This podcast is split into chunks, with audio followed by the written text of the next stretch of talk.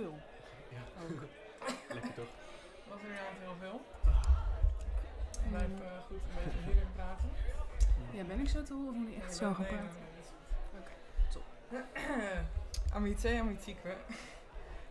Na toch wel misschien het moeilijkste shotje van heel de Neutcast. Open ik met de volgende jeneverslag, de 5e Neutcast.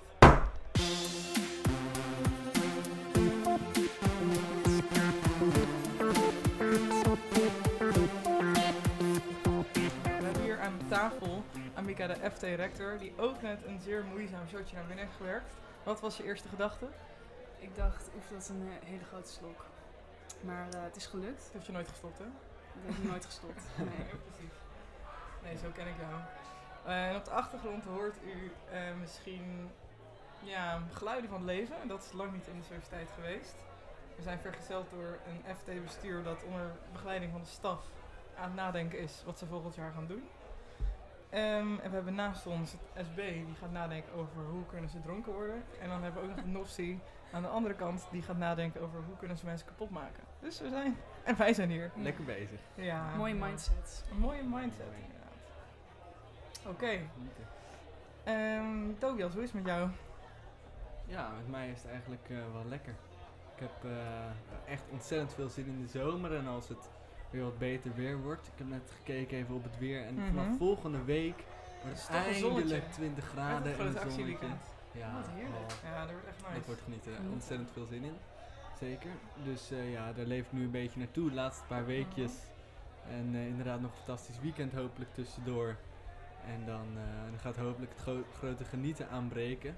Ja. Zeker nu ook de coronacijfers echt wel de goede kant op gaan. Dat kijk ik toch elke dag. En het heeft een tijdje lang niet zo'n goede invloed op mijn humeur gehad. Maar nu toch zeker wel. Omdat het nu toch echt de goede kant op gaat. Ja. Dus daar word ik wel blij van. Ja, ik zat te denken, want er staat dan dat wij medio juni een afspraak mogen maken.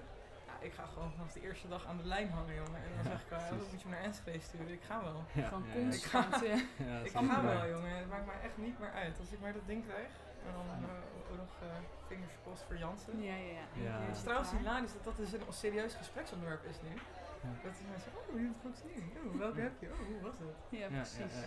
Heb je de 1 of niet de 2? Ja, precies. Ja, inderdaad. Ja, goed. Ik sprak mijn vader dit weekend en die zei, je had niet door dat je ziek zou worden van. Nou, dat vindt hij maar heel matig van. Ja. Ja, sta je mee aan. Nee, precies. Ik ga wel. Maar goed. Zo werkt het helaas niet, hè? Ja, klopt. Maar er zijn nu ook steeds meer gesprekken over, geloof ik, dat ze vanaf als bijvoorbeeld de 50ers allemaal gevaccineerd zijn, dat ze gewoon iedereen willen laten. Dat ze niet meer helemaal terug gaan werken naar de 20. Er zijn nu steeds meer mensen die daarvoor zijn, ook in de media. Ja. Dus misschien dat ze dat gaan doen, want kijk, het hele verhaal van risicogroepen, dat is op een gegeven moment wel een keertje op. Ja. Want het risico van een 40-jarige is misschien iets groter dan die van ons. Maar dat valt ook wel weer te overzien. En je ziet nu al dat de vaccinaties ietsjes omlaag gaan, omdat er ook een aantal mensen niet direct contact opnemen en dan bellen en ons zonden. Ja. Dus je kan hem veel beter, iedereen die het gewoon heel graag wil, gewoon laten op een gegeven moment. Als je natuurlijk iedereen met de risicofactor gehad hebt. Dus misschien dat we wel iets eerder mogen als dat doorgaat en we lekker actief aan de telefoon gaan hangen inderdaad. Nou, we hopen het. Elisa, welke prik zou je willen naast Janssen natuurlijk? Ga je dan voor Moderna, AstraZeneca, Pfizer? Ik denk Moderna. Oh? Ja. Waarom? AstraZeneca, dat is natuurlijk allemaal lastig. Precies. En tussen Pfizer en Moderna maken we dan ook niet zo heel veel meer, moet ik zeggen. Nee, precies. Volgens mij Pfizer officieel. Pfizer voelt een beetje als de Coca-Cola van de vaccinaties. Ja, die is officieel een paar procent beter of zo, maar het verschil is eigenlijk niks. Ja, het maakt me eigenlijk ook allemaal niet zoveel uit. Ik bedoel, zolang ik maar kan laten zien dat ik een prik heb gehad. Ja, gaat het je daarom of gaat het je omdat je minder kwetsbaar bent voor corona? Nee, niet per se dat ik minder kwetsbaar ben voor corona. Natuurlijk is de kans daar. Echt om dat vinkje, zeg maar. Ja, natuurlijk is de kans dat je als 21-jarige er wel heel ziek van wordt. Maar ja, dat is zo klein. Het gaat me er niet om dat ik van het zomer gewoon weer, en daarna ook, gewoon weer dingen kan doen. Dat je vrijheid terug. Vrijheid, blijheid.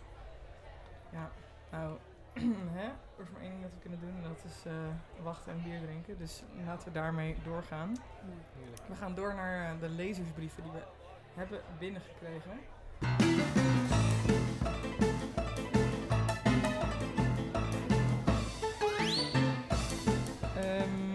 Even kijken wat de eerste is. Want ze zijn allebei van de heer Wicht. Dat is spannend, want het lijkt alsof er iemand binnen gaat komen. Ja, de deur kan eventjes... De deur, en die zal het zijn. En toen stopt er hier. Nee, maar het is niet weer omhoog. Oké. Ja, dit is de eerste. Van R.M. Wicht. Beste mensen van de Neutcast. Allereerst wil ik Elisa van harte feliciteren met het FT-rectorschap. Ik denk dat zij uiterst geschikt is voor de taak. Verder wil ik nog een klein fragment uit het examen Nederlands delen. Mij is echter nooit opgevallen dat historici betere analisten van hun eigen tijd waren dan niet-historici. Zij waren onveranderlijk even verrast door de gebeurtenissen in hun eigen tijd als niet-historici. Zagen zij het einde van de Koude Oorlog aankomen en wat daarvan de betekenis en de consequenties zouden zijn? Helemaal niet. Met de kredietcrisis ging het al niet anders. Historici onderscheiden zich in niets van hun verwarde tijdgenoten. De vraag. Ziet Elisa historici als zieners... Hè? Dat is een gekke vraag, Robert. Ziet Elisa historici als zieners of niet? En denkt zij dat het haar in haar functie als rector gaat belemmeren dat zij geen historica is? Groet Robert Wicht. Zo, nou allereerst bedankt voor de felicitatie en het vertrouwen. Dan naar de eerste vraag. Of ik... even kijken of het maar... Of ik het erg vind dat historici... Of ik denk dat historici zieners zijn of niet. Dat is de eerste vraag. Ja. Ziet Elisa historici als zieners of niet? Zie ik ze als zieners. Ik moet natuurlijk in de microfoon praten. Ik denk zieners van het verleden. Zieners van de toekomst lijkt me een beetje gek, weet je wel, een beetje occult. Dat zou ik ze niet willen aandoen. En zijn we niet... Avatar Pokémon. Precies. Zijn we niet allemaal zieners van het heden. Dus dan zullen historici dat vast ook zijn. Nou, en dan de tweede vraag. Of wilde jij het? Nou goed, er stond toch juist in die brief dat ook historici geen zieners van het heden zijn. Omdat zij het zeker niet beter kunnen duiden dan alle anderen. Dus niet historici. En dat zij ook niet konden zien wat de implicaties waren van het eindigen van de Koude Oorlog en dat soort dingen. Ook niet op het moment dat dat echt stond te gebeuren.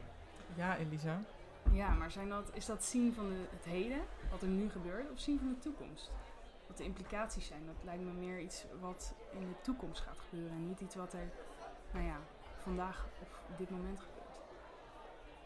Nee, op zich klopt dat. Dus ze zijn dan sowieso geen zieners van de toekomst. Maar de vraag is... als zij als specifiek historici zieners van het heden zouden zijn...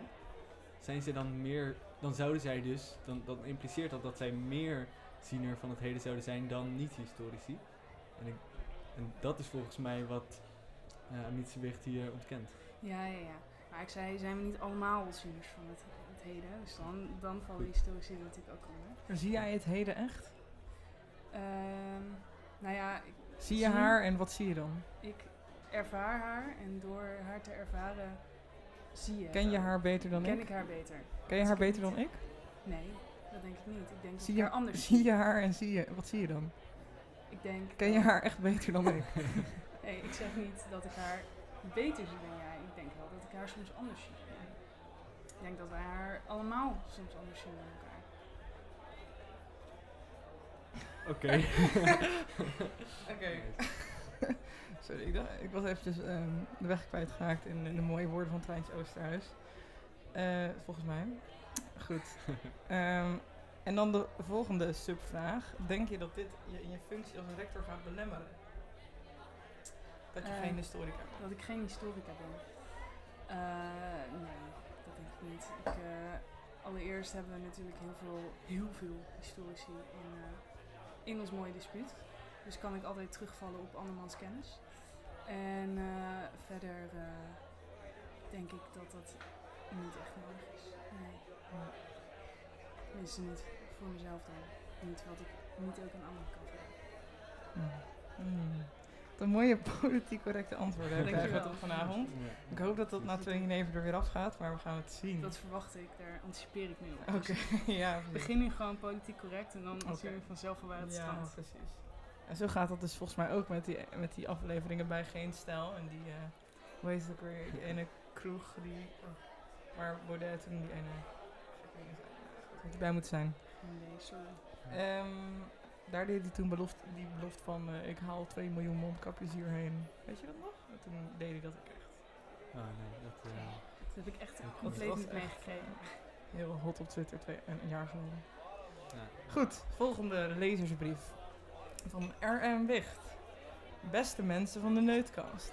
Goed dat er, na 4 mannelijke gasten, eindelijk een vrouw is uitgenodigd voor de Neutcast. Wat mij betreft had dit echt eerder mogen gebeuren. Ik ben benieuwd hoe zowel de presentator als de presentatrice van de Neutcast hierop reflecteert. Groet Robert Wicht. Tobias, hoe reflecteer jij daarop? Oei. Ontzettend progressief van de heer Wicht. Goed. Ik denk niet dat we daar per se over na hebben gedacht. Over beter een man of een vrouw kan zijn. We hebben gewoon een aantal interessante mensen uitgenodigd. En goed. Helios zeker onder de alumni zijn gewoon een hoop interessante mannen, vast ook interessante vrouwen, maar goed. We hebben nu voor een aantal mannen gekozen die echt leuke verhalen hebben verteld en toevallig was de HT-rector ook een man. En zijn we nu aangekomen bij de FT-rector, wat dan wel een vrouw is. Maar ik denk niet dat dat een doorslaggevende rol heeft gespeeld in onze keuze. Dat is puur welke mensen we interessant vonden om uit te nodigen. Jij vindt mannen interessanter?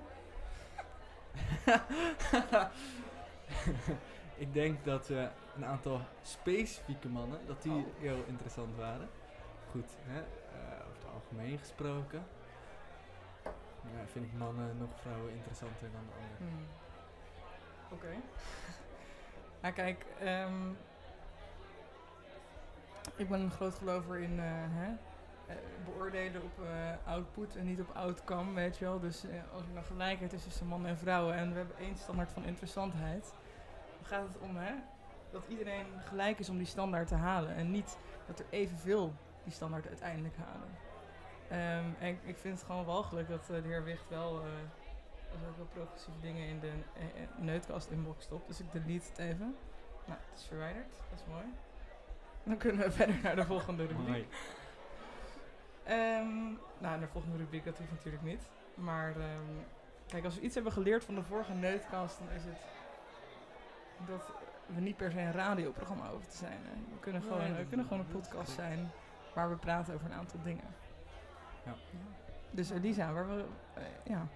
What's on your mind? Even denken. Nou, what's on my mind? Ik denk dat what's on my mind is dat ik komende week 4 hospice heb.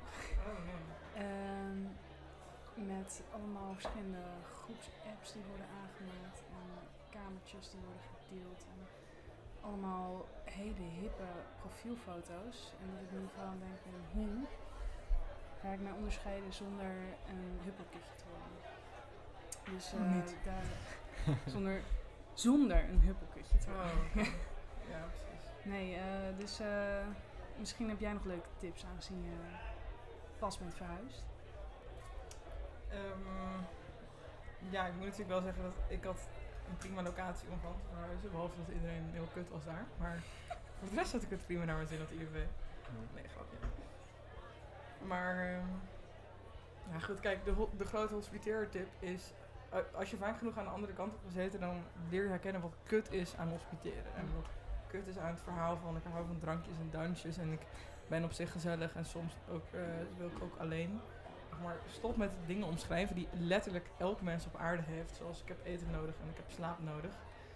En ga op zoek naar de dingen die je interessant maken. En daar ben ik van overtuigd. Bij Helios hebben mensen die gezat.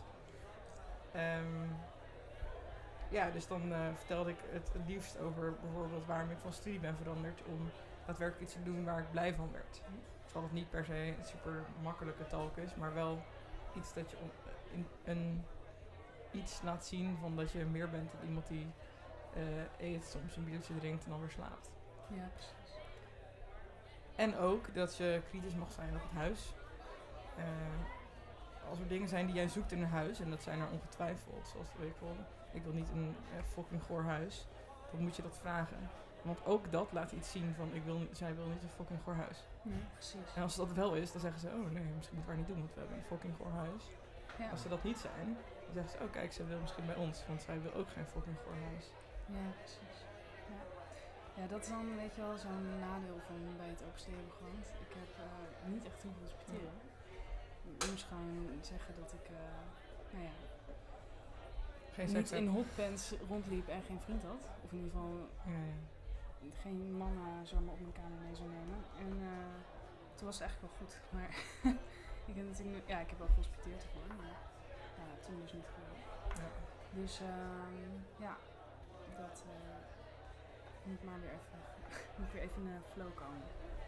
Ja, in de flow komen en inderdaad het niet je zelfvertrouwen laten beïnvloeden, want het is een soort van beoordeling van je persoonlijkheid. Zo kan het voelen in ieder geval. Maar goed, hè? Laat niet naar je kop stijgen. Precies. Oké. Ik heb een ideetje. Zullen we dit gaan doen? Ik heb alles gezegd. Dit? Ik bedoel te daten. Ja. Ja, laten we dat gaan doen. Ga eens kijken wat er gebeurt. Ik kan het niet hebben om een feut te zijn. Ja, want sjaar zijn is echt heel zwaar. Je weet dat ik niet luister als je vormt als dit. En me verbetert als ik verzaak. Ambitie zegt me dat... Super spannend. Dit is altijd leuk om mysterieus te doen. We hebben natuurlijk alle sjaars al een keer gebeld. Dus ik heb nu een goed gesprek met ze allemaal. En ik ga even kijken of er iemand opneemt. Leuk. En misschien meerdere.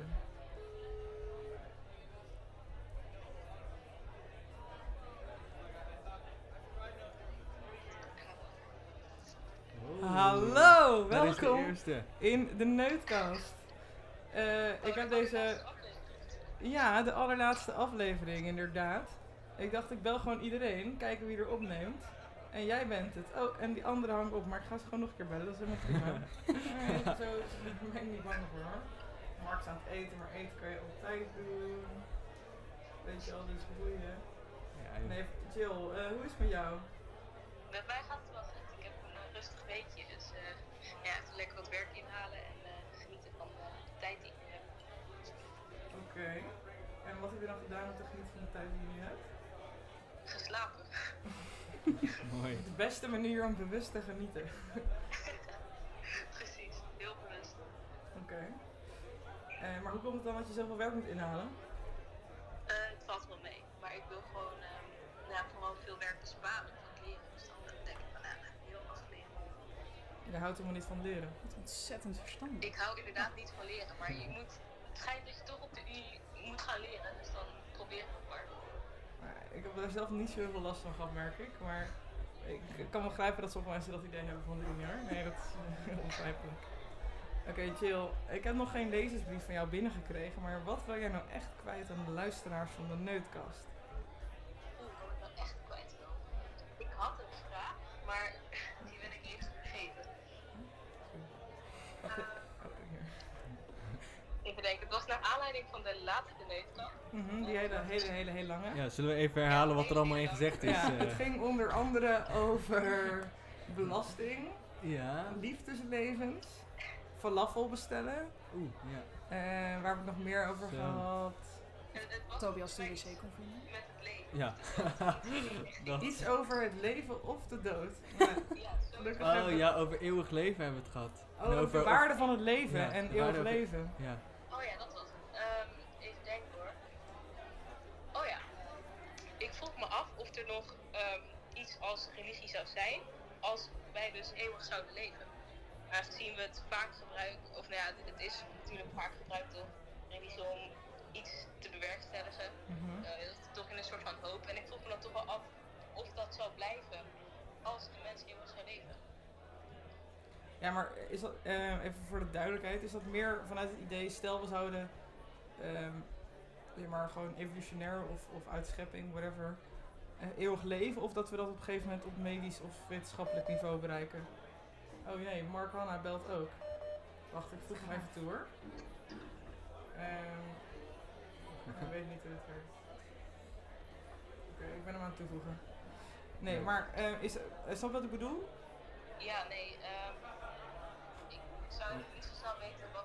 Ja, evolutionair dan heb je niet dat je... Weet je wel, dat ziektes of niet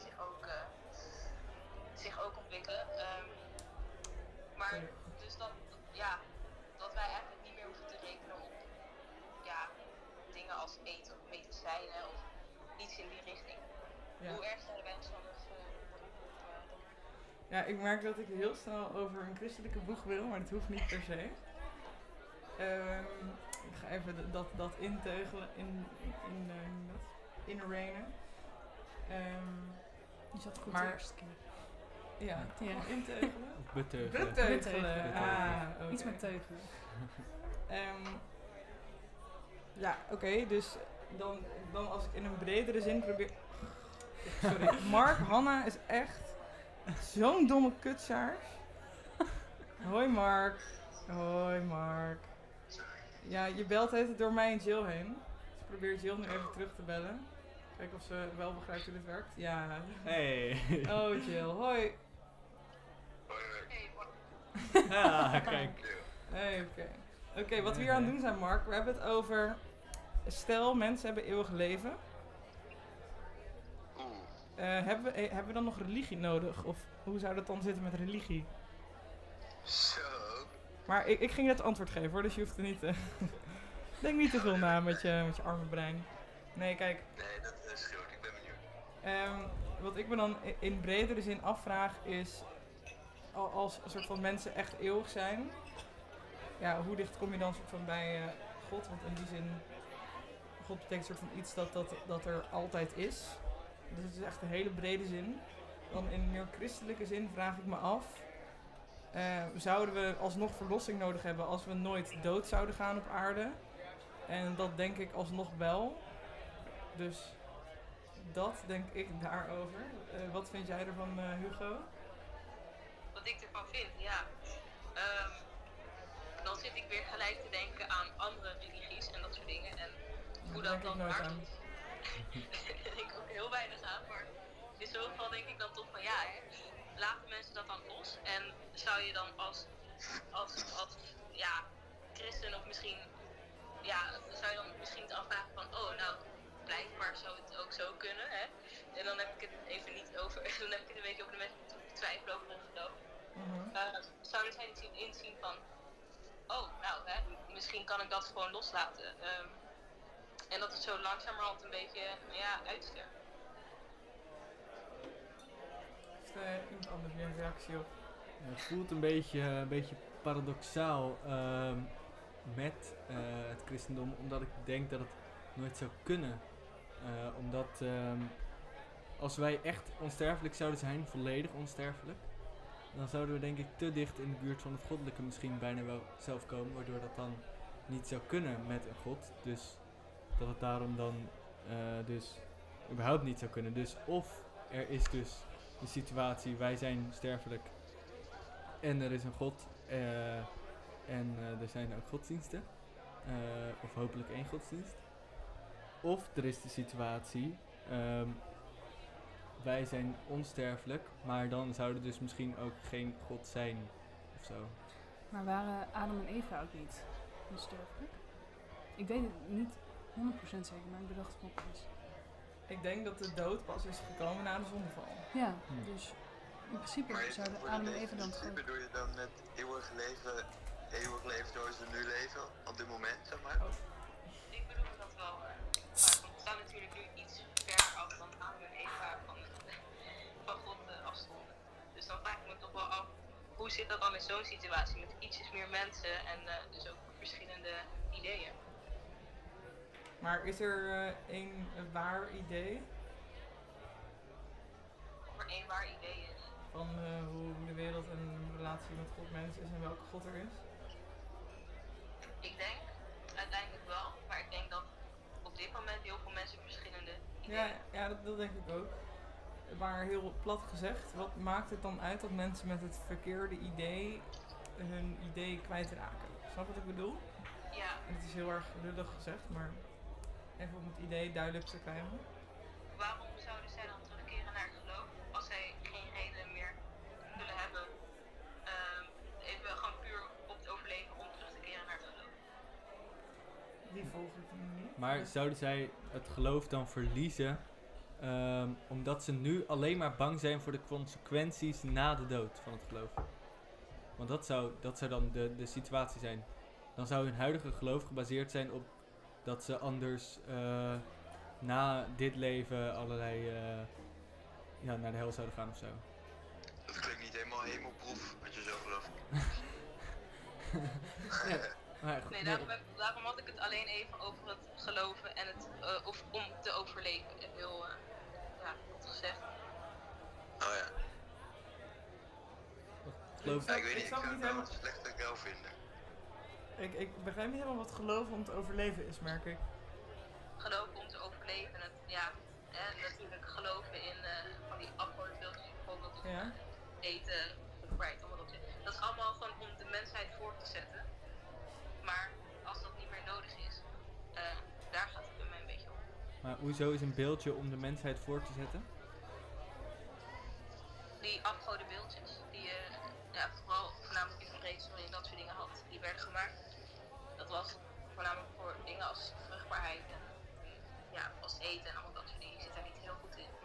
Maar het vruchtbaarheidsvrouwtje, wie kent het niet van geschiedenis? Dat hele dikke vrouwke. Waarom komt er dat gekke accent? Waar komt het vrouwke? Ze praten in de prehistorie. Nee, sorry. Sorry voor alle fans in waar het accent ook vandaan kwam. Ik begrijp denk ik nog steeds niet helemaal. Denk jij dat mensen nu nog geloven om te overleven, zeg maar? Bijvoorbeeld de afgoderij of... misschien dat je ook wel zou kunnen zeggen... De God in het Oude Testament is een God om te overleven. Je offert dingen omdat je bang bent dat hij helemaal vuurzeeën op je afstuurt of zo. En de God van het Nieuwe Testament is dat niet. Ik bedoel, in langer termijn, als we het hebben over na de menselijke dood en de geestelijke dood, is het in die zin wel om te overleven, want anders denk ik dat je niet... Hè? Is het ook niet een hele westerse mening? Want Elisa heeft even een hele linkse... Ja, ik dacht, ga ik het zeggen, maar ik ga het even zeggen. Ja, kijk, wij hoeven natuurlijk niet per se te geloven om te overleven.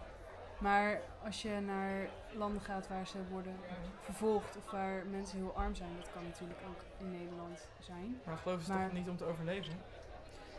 Nou, ik denk dat daar de noodzaak wel hoger is. Want ik kan me nog herinneren dat een docent van mij een keer zei, als je het Ons Vader bidt, dan bid je op een gegeven moment geef ons ons dagelijks brood. Omdat dat op een gegeven moment vroeger gewoon zeg maar een ding was, dat brood niet per se vanzelfsprekend was. En bij ons, zeg maar, je trekt de vriezer open en er is gewoon brood, weet je wel. En je kan het in ieder geval kopen. Het kost minder dan €1 of €1, weet ik veel. Ligt van het voor broodje koopt. Maar voor heel veel mensen is eten natuurlijk niet vanzelfsprekend. En als jij gelooft in een God die dat voor jou, voor jou zorgt, ook in zeg maar de belangrijkste basisdingen die je nodig hebt, dan is dat denk ik wel een soort van geloof om te overleven.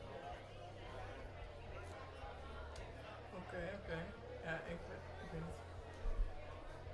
het misschien niet helemaal eens. Ik ben benieuwd wat Hard Manna hiervan vindt. Nou, het is wel een beetje hard nu met deze moeilijke vraag, maar ja, ik merk wel dat het echt niet helemaal overeenkomt met mijn godsbeeld. Het kan aan mijn godsbeeld liggen, maar het kan ook gewoon eraan liggen dat ik het niet eens heb met deze stelling. Want het is toch gewoon echt wel een andere soort leven, denk ik. De hemel en naar de hemel gaan en het eeuwige leven. Ik zie het wel echt als iets heel anders dan doodgaan. En ik geloof niet om eeuwig te leven op aarde. Ik geloof om eeuwig te leven in de hemel bij God. Dus daarom ben ik het niet eens met de stelling, denk ik. Maar... snap je wat ik bedoel of niet? Jill, snap je wat hij bedoelt? Ja, ik snap het. Mijn vraag was ook daarom meer beperkt op of tot de mensen die zeg maar geloven om te overleven en dan, of om de mensheid voor te zetten. En ik begrijp ook dat daar voor jou een verschil in zit, maar bijvoorbeeld mensen die gewoon andere religies aanhangen of twijfelen, dan toch wel af hoeveel mensen dat achter zich zouden laten om gewoon te denken van ik blijf hier overleven, dus waarom zou ik geloven? Maar goed, ik denk... Oh ja, zo. Ja. Oké, ik ga praten. Ik denk dat er echt wel dan een heel aantal mensen... Want als we het hebben over bijvoorbeeld inderdaad arme landen of zo... waar mensen dus geloven in de overtuiging dat dat hun in leven houdt... dan zouden die dus veranderen naar een soort situatie meer wat we hier hebben. Dat je niet per se... of dat heel veel mensen ervan overtuigd zijn in elk geval dat je niet het nodig hebt om te overleven... Dus dan zouden er vast een heel aantal mensen, zoals in Europa ook is gebeurd, hun geloof verliezen. Maar ook nog steeds een heel aantal mensen toch dat geloof wel gewoon behouden. In dat opzicht, als je dus echt gelooft alleen maar voor je dagelijks brood.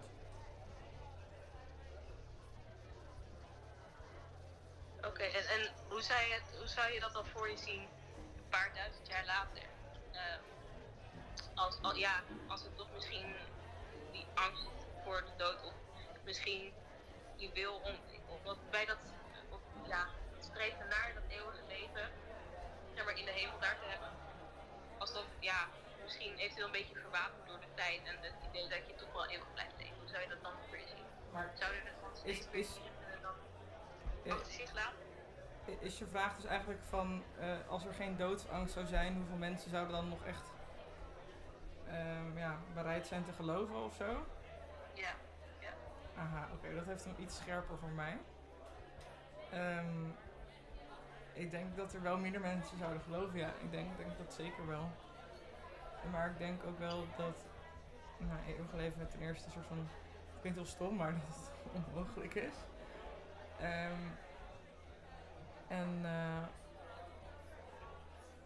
Ik weet niet. Ik denk toch, ik kan dan wel misschien op een gegeven moment ooit dat er mensen... Nee, dat geloof ik echt niet, maar...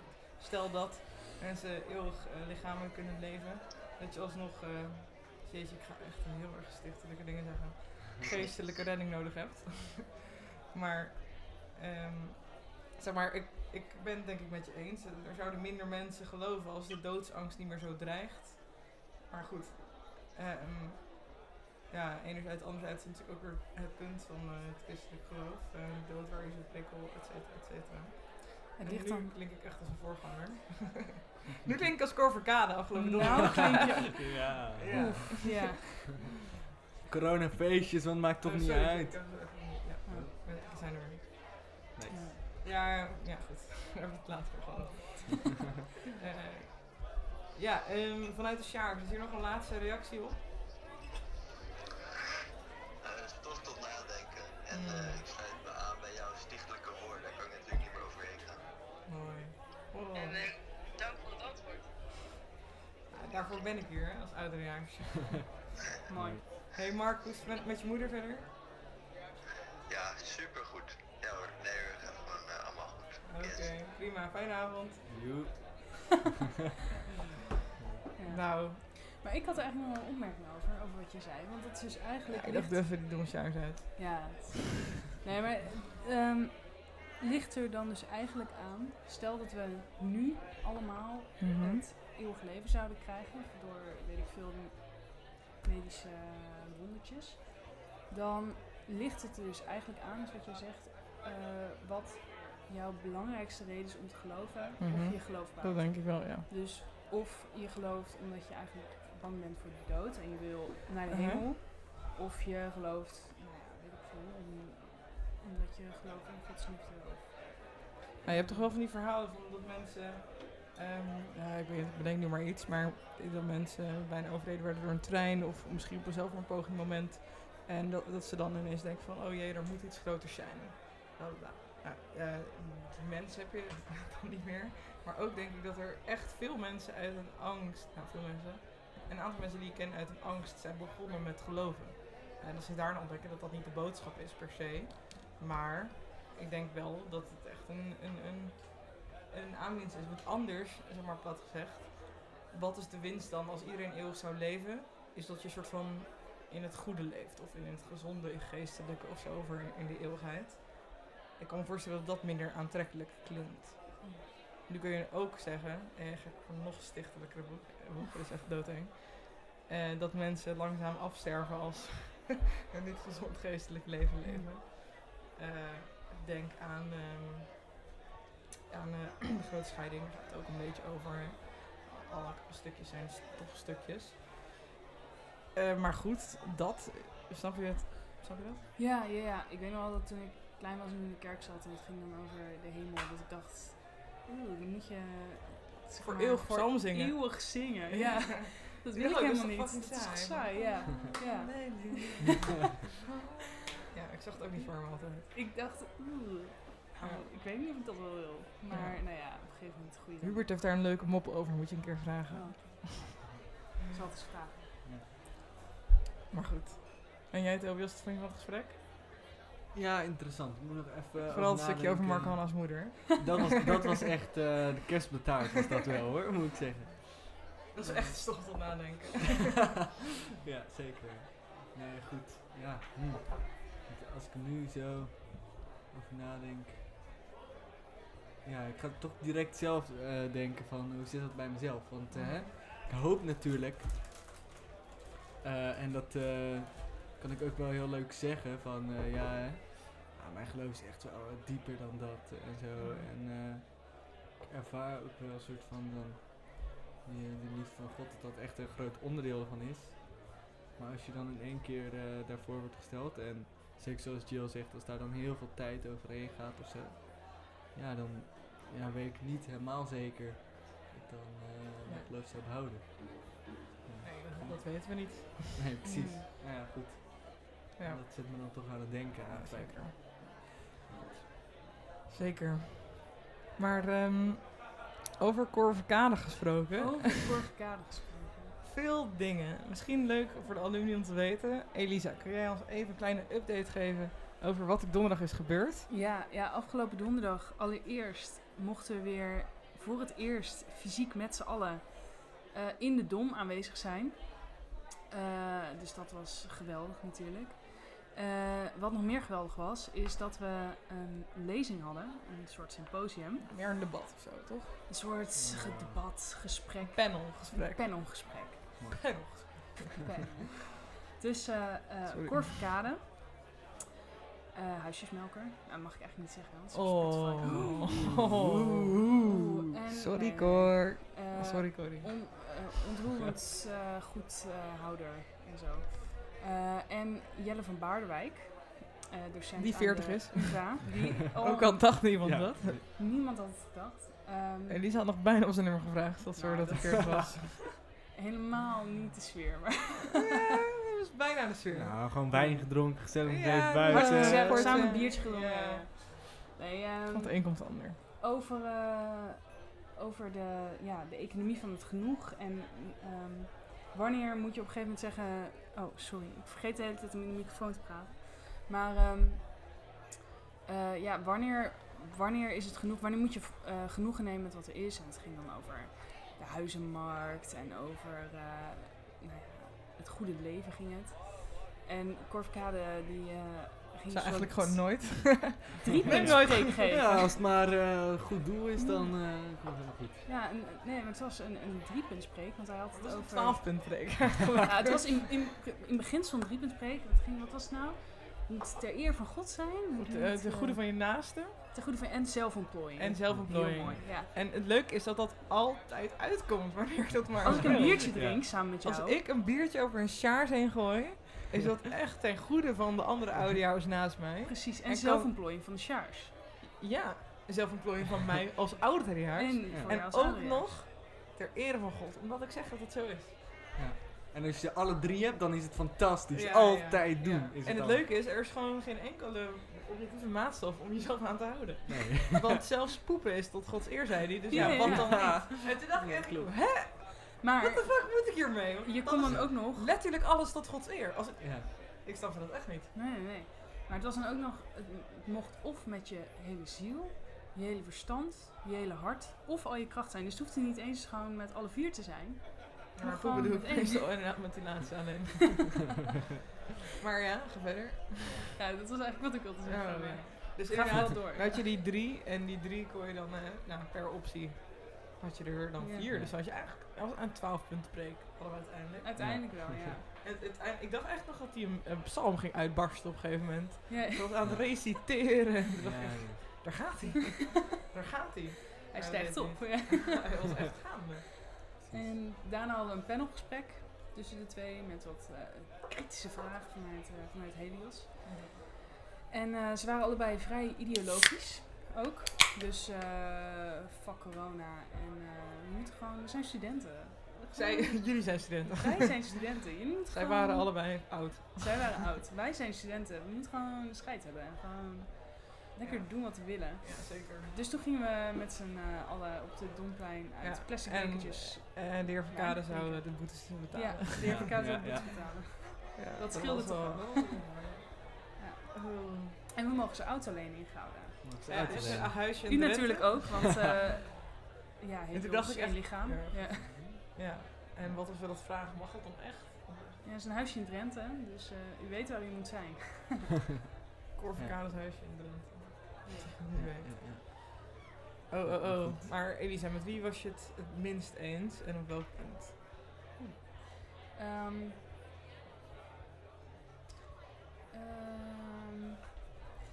Ik denk dat ik het, ondanks dat ik hem het beste verhaal vond vinden, dat ik het minst eens was met Jelle op het punt van de EU. Ja. Het is natuurlijk een beetje een pijnpuntje af en toe, maar ik ben het wel met hem eens dat het anders moet, maar eigenlijk dat. Maar hoe dan weet je ook niet? Nou nee, dat niet eens per se. Maar ik denk dat het specifiek moet, wat ik ook uiteindelijk. Maar op een gegeven moment hadden we een gesprek erover. En hij zei dat het minder moest. Ik zei dat het anders moest. En daar konden we elkaar niet helemaal vinden. Maar daar was ik het denk ik... Telefoonnummers uitwisselen. Ja. even uitvesten. Elke nacht bleven we over gewoon... Over een wijntje. Ja. Kwam er niet uit. Nog even één wijntje thuis. Nog een wijntje. Ja. Of naar Amsterdam. Goed, we weten hoe het gaat. Ja, precies. Jullie weten allemaal hoe het gaat. Maar ik heb hem al gehaald, dus mooi. Ja, maar ik kan even niet belangrijk vinden. Jij hebt je AB-pet af nu, toch? Nee. Oh, shit. Mijn MWP-diploma heb ik nu ingelijst boven mijn wethouder. Is dat ook een man die je mee naar huis neemt kan zien? Oh nee, ik heb hem hoor, dus we kunnen. Ik heb hem al. Got it. Je mag hem toch meenemen voor elke functie die je vervult. Ja. Als je hem één keer hebt gehaald, dan... Net als je tandenborsteldiploma. Als je hem helemaal hebt, kan je doen wat je wil.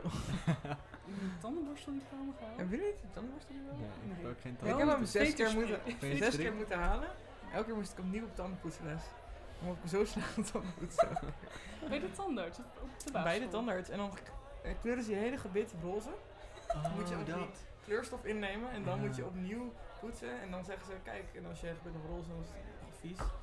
En dan moet je opnieuw blijven poetsen. En dan zeg ik elke keer, ik snap het. En niet doen, ik fucking blij was. En hij nare tabletten inderdaad. Ja, en dan dacht ik wil niet dat mijn enige wit roze is. God, fucking kut. Blijf van mijn lijf. Blijf van mijn lijf. Blijf van je tang van mijn lijf. Precies. Ja, maar goed. Maar dat over dat dan onze economie al verpest zou zijn door de grote bedrijven uit Amerika, wat vind je daarvan?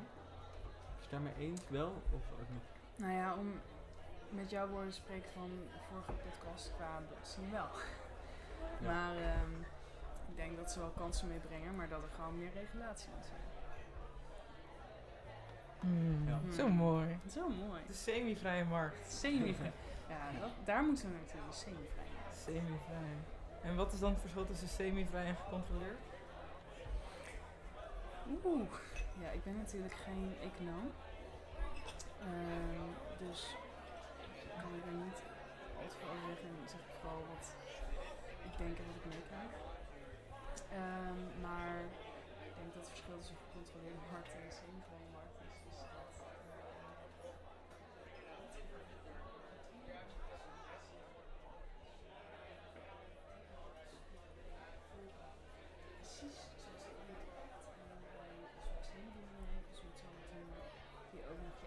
internationale regels een beetje ertussen proppen. Mm-hmm.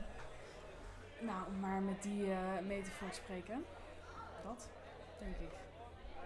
Maar werken die wel semi-dwingende regels? Zeker op de markt, want ik heb het idee dat in Europa al regelmatig de situatie zich voordoet dat een aantal landen zich er gewoon niet aan houden. Semi-dwingende regels is praktisch geen regels en goed, ja, dan helpt het niet zoveel. En zeker op de markt, waarbij bedrijven dan gepusht worden door hun aandeelhouders om maar alles te doen om zoveel mogelijk winst te behalen. Dat dan semi-dwingende regels geen regels worden. Dus ja, zoals met Rusland. Ik weet hier nog steeds vrij weinig van. Maar ik denk dat semi-dwingende regels alsnog altijd beter zijn dan geen regels. Ja. Maar gewoon misschien dan interventie in specifieke gevallen of zo. Ja, sowieso beter toezicht. Ja. En dus ook het indammen van de macht van een aantal bedrijven misschien. Want het is natuurlijk ooit wel gebeurd met Rockefeller en zo. Uh-huh. En zou zoiets, het opknippen van een aantal grote bedrijven, ik weet niet of je daar wat van weet, maar of dat dan gepland zou zijn? Nee, ik weet daar echt te weinig van om daar iets zinnigs over te kunnen zeggen. Wat ik wel denk is dat we de komende 10 jaar nog steeds vrij weinig kunnen doen qua regulatie. Omdat de mensen die in die positie zitten vaak te weinig weten over de technologie zoals die is. En dat pas als mensen die... Daar loopt altijd achter. Ja, dat mensen die daadwerkelijk wat weten over de technologie zoals die nu is, als die op wetgevende en bestuurlijke plekken terechtkomen, dat het dan pas echt de goede kant op kan gaan. Ja, precies. Nou goed, moeten we dat maar hopen. Maar ja, het probleem is natuurlijk dat die bedrijven voor die mensen die daar verstand van hebben veel meer salaris over hebben dan dat de overheid dat heeft. En dan is toch vaak de keuze snel gemaakt. Ja, dan moet je toch vanuit ideologie gaan hengelen. Dan moet je hopen dat er mensen zijn met kennis en ideologie. Denk je dat er nog... wat voor ideologieën zijn nu onderscheiden op het Europese toneel? Kun je die vraag nog iets uitsplitsen? Gewoon, als we nu kijken naar Nederlandse politiek en naar de houding van degene partijen die betrokken zijn met Europa. Mm-hmm. Wat voor ideologie hebben we dan nu en welke hebben, denk je, nog over 30 jaar? Wat meer, dus als ik zou zeggen, ideologie op economisch terrein of ideologie op... beveiligingsterrein, dus bijvoorbeeld mensen die heel graag een Europees leger willen. Ik denk dat dat er zo... Gaat het voor economisch inderdaad vooral. Ik mag ook iets zeggen voor andere dingen. Ja. Uit. Neutcast. Dankjewel. Ja. Nee, ja. Ik denk dat je vooral 2 grote kampen hebt. En dat is een soort federatie, dus Kamp Hubert? Kamp, een soort, ja. Nee, maar dat je... Kamp Hubert! Hey. Dat je, dat alles eigenlijk een soort van beheerst wordt door de EU. Mm-hmm. En, de mensen die het nu wel prima vinden en de mensen die het minder willen. En wat er over 30 jaar over is, zou ik echt niet durven zeggen, want ik denk dat de EU heel snel een hele grote verandering door moet gaan maken. En wat er dan uiteindelijk gaat overblijven, ik heb geen idee. Ik weet het oprecht niet. Dus dat. En wat denk ik ook een hele grote drijfveer is voor sommige mensen, voor de EU, is een Europees leger. Omdat ze dreiging voelen vanuit China, Rusland, misschien soms ook wel Amerika. Mm-hmm. En dat, de kleine landjes zoals Nederland, België, weet ik veel, Zwitserland, Oostenrijk, dat die niet op kunnen tegen zulke grootmachten. En dat ze daarom veiligheid willen zoeken binnen een vereniging zoals de EU. Ja. Denk je binnen 10 jaar Europees leger, ja of nee? Nee. 20 jaar? Ik denk... Nooit? Denk je nooit? Ik denk dat binnen er niet... 15 jaar denk ik. Maar echt een Europees leger als in... Je krijgt een soort van dienstplicht als Europees... Dienstplicht weet ik niet, maar ik denk... Jongeren. Ik denk wel een Europa als mogendheid. Ik denk eerder dat er een soort van... Als militaire mogendheid. Commissie komt die dan af en toe... Dat ieder land gewoon zijn eigen leger behoudt. De Eurosong. De Eurosong. Laten we het de Eurosong noemen. Ja, leuk. Dat ieder land gewoon zijn eigen leger houdt. En dat ze net als bijvoorbeeld bij de NAVO een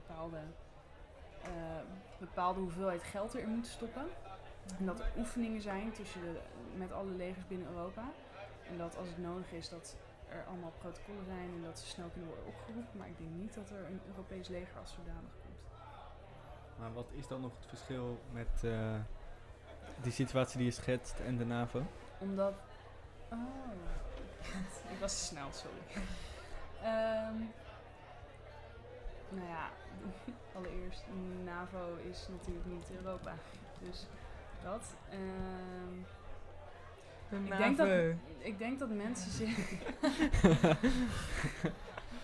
Kun je worden overstaan? Organization. Nou, het werkt net niet. Even. Ja, ik werk eraan. Ik zou niet helemaal waar je heen wil. Gewoon blijf proberen ergens in. De naver. Ja, sorry. Ik voel hem echt. Kakkers in Europa kunnen nou wel dat mooie... Het klinkt een beetje zoals een Schimmelpenninck, dat zou zeggen. Ja. Echt minder geld naar de naver. Ja, nee. Nou, ik denk... Mensen voelen zich allereerst, denk ik, vaak burger van Nederland. Mm. Maar ik denk dat ze zich daarna sneller burger van... Nou ja, trouwens, dat is misschien ondertussen ook een vraag. Wat denken jullie daarvan? Dat mensen zich sneller burger voelen van de EU dan van de wereld. Wow. Ik voel me niet zo heel erg een wereldburger. Nee? Nee. Nee, wel zou je je sneller... Dus jij, zeg maar, oké, stel dat China een van de Oosters-Europese landen invalt. Ja. Zou je, zeg maar, als jij zou worden opgeroepen om daar te vechten voor een Europees leger, zou je er sneller heen gaan dan als, weet ik veel... China, Japan binnenvalt. Ja. Ja. Ja, dat denk ik wel. Ik zit wel echt vast in dat continentale denken. Ja. En jij? Oeh, daar twijfel ik over. Weet ik nog niet zo goed. West-Europa wel meer. Maar Oost-Europa heb ik gewoon... Ja, maar als er al een stuk gaat, minder mee, hoor. Wit-Rusland en Japan. Wat dan? Waar zou je dan het liefst voor worden opgeroepen? Als je moet kiezen, wel uiteindelijk Wit-Rusland, denk ik. Inderdaad. Wat dan toch... ja, wel. Maar niet een hele grote voorkeur. Ja, dus misschien cultureel niet Europa, bijna. Ja, nou ja, dat is precies een beetje... Ik denk dat er echt tussen West- en Oost-Europa, zeg maar, hè, oude ijzeren gordijnen, scheiding, dat er nog steeds gewoon echt wel grote verschillen tussen zitten. Maar mijn vader vertelde vandaag over een boek dat hij leest. Ja, een boek. En dat gaat over iemand die is opgegroeid als kind tijdens de val van de muur. Dus die zal nu iets van 40 zijn of zoiets. Nee, hij was 35. 35 jaar, dus goed. En dat betekende ook dat zijn ouders, die waren wel oud, die hadden 2 wereldoorlogen nog net meegemaakt. En zijn opa en oma, die hadden nog net, zeg maar, de verhalen gehoord van hun ouders van de Eerste Wereldoorlog. Dus gewoon 3 getraumatiseerde, soort van, dat zei hij, generaties. En die jongen die groeide op in de tijd van het IJzeren Gordijn. En... die was op een gegeven moment dan wel in West-Duitsland, want die mocht op een hele bijzondere gelegenheid op vakantie. En die stond op een gegeven moment vanuit West-Duitsland te kijken naar Oost-Duitsland, naar DDR. En die dacht van ja, ik kan ook wegrennen. Ik kan nu rennen en nooit meer teruggaan. Maar als iemand rent, dan wordt je familie waarschijnlijk opgepakt en de hele familie slecht af. Ja. En er was 1 treinstation tussen Oost- en West-Duitsland waar je gewoon onbeperkt heen kon. En toen heeft hij een retour gekocht. En is hij de hele dag heen en weer gerezen. En het elke keer de twijfel of hij ooit uit zou stappen. En hij is de hele dag niet uitgestapt tot hij uiteindelijk eens in Oost-Duitsland weer uitstapte. En elke keer met het gevoel van ik ben weer vrij. En dan elke keer toch nooit de kracht krijgen om uit te stappen. Ja, fascinerend. Ja. Ik moest hier aan denken vanwege het cultuurverschil. Die guy toen het ijzeren gordijn viel, of de Berlijnse muur viel, was zo gechoqueerd door West-Europa. Hij voelde zich niet thuis, hij wilde eigenlijk daar niet heen. En het heeft gewoon 10, 20 jaar geduurd voordat hij compleet was gewend en daar een familie kon bouwen. Ja, dat is crazy. En ik denk dat nu dat verschil ook nog te merken is. Ook al is het echt in veel minder mate. Maar dat zit er nog in. Dat cultuurverschil is er nog steeds. Maar dat is er ook. IJzeren gordijn heeft achtergelaten. Ja, zeker. Maar het is ook gewoon nog de huidige generatie, hè? Uh-huh. Onze ouders hebben gewoon nog het geval van de muur meegemaakt. Ja, mijn moeder. Ja. Daar kunnen we bellen. Ja. Nou, ja. Een meisje uit een huisgenootje van mij, die komt dus uit Oezbekistan. Uh-huh. Dus Oost-Europa. En nou, je merkt gewoon ook soms aan gewoon hele subtiele dingetjes toch een beetje dat cultuurverschil tussen Oost-Europa en West-Europa. En ik had in de eerste klas een Engels docent, die kwam uit Rusland. Die had dus echt ook nog heel erg bewust het communisme en zo meegemaakt. En dit, ja, het klinkt heel lullig, maar dat merkte je ook echt in de klas, weet je wel. Dat ze af en toe een beetje gekke praktijk op nahield. Ja. En het is zo gek. Slaan, een beetje. Gewoon met de liniaal eroverheen, weet je wel. Nee, maar omdat het een soort van, ik weet niet, het voelt voor mij een soort van gelinkt aan de Tweede Wereldoorlog. En dat is natuurlijk erg lang geleden.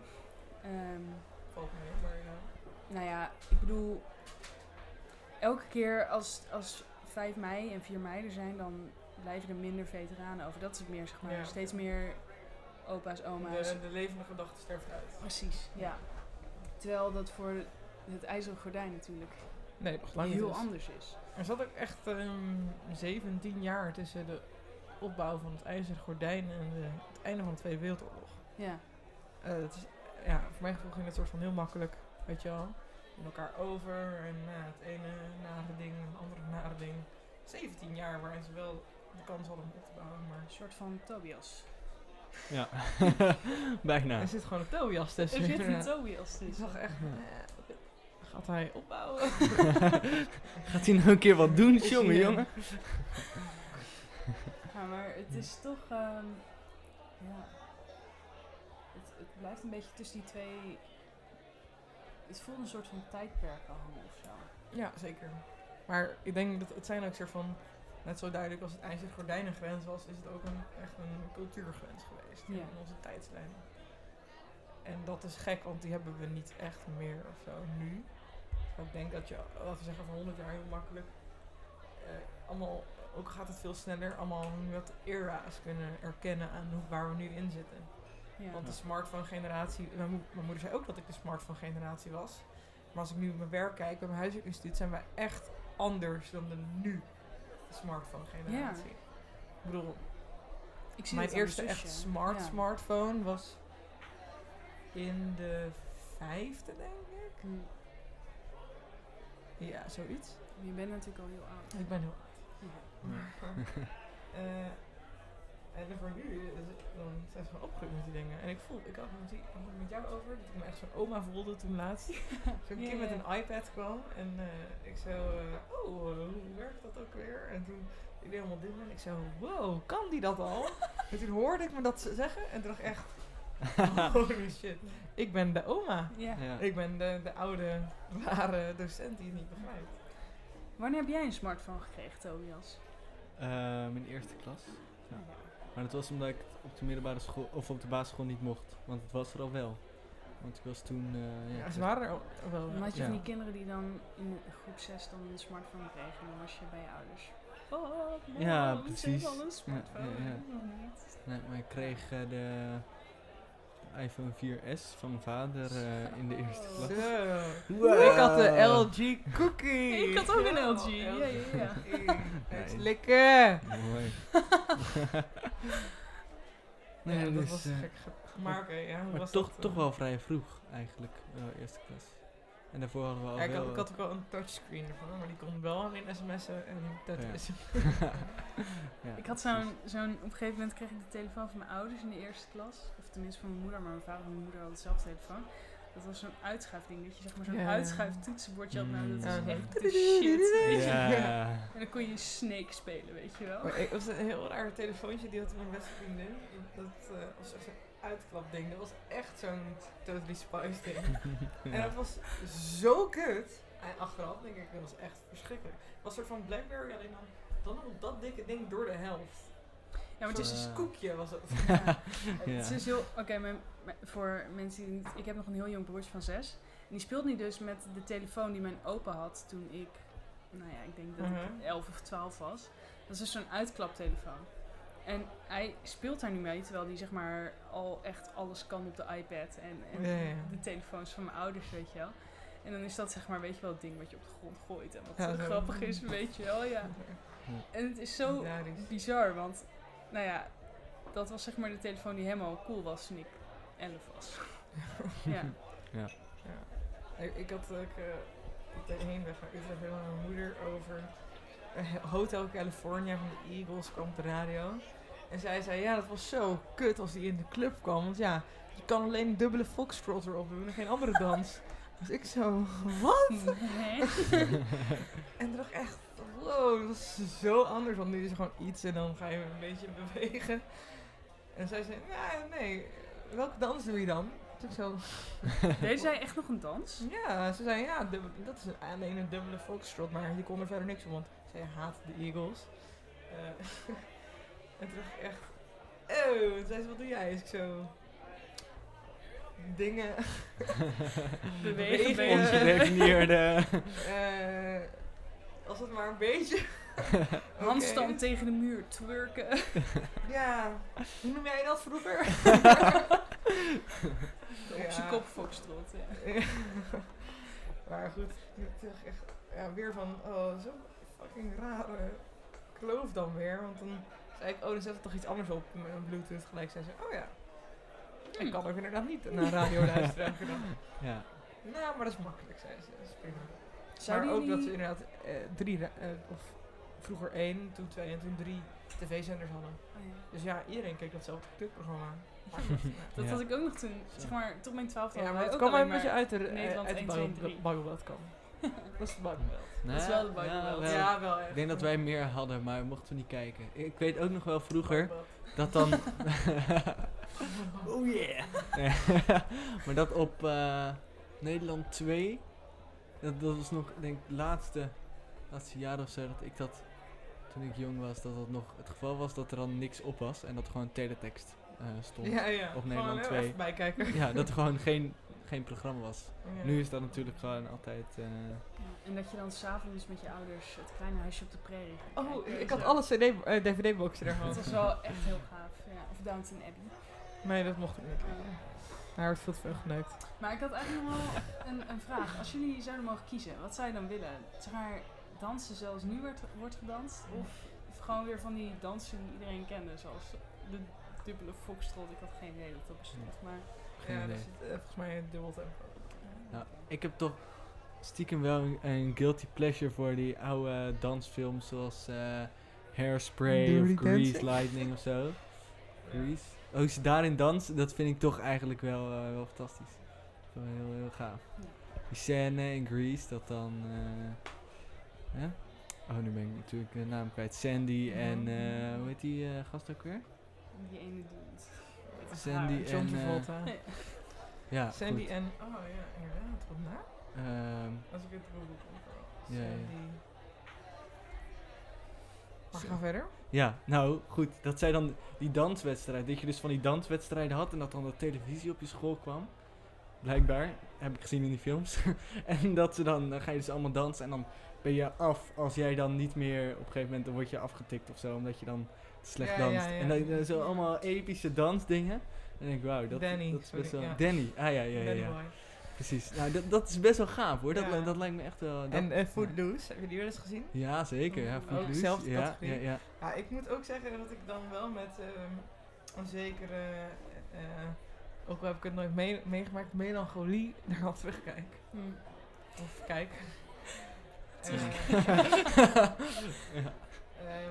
En ook wel, ja, ik ben er wel jaloers op. Hmm. In die zin was dansen een soort van een activiteit en kende iedereen dezelfde regels. En nu is het meer gewoon, laten we eerlijk zijn, als je naar een kroeg gaat, dan heb je gewoon wel een paar drankjes op en beweeg je gewoon de muziek en dat voelt wel prima. Ja. Dat is het. En als je dan jezelf terugkijkt later, dan denk je, wat fuck was ik aan het doen? En als je in een vrienden bent, dan schreeuw je mee en, ja, maar zijn we aan het dansen? Nee, dat zijn we niet.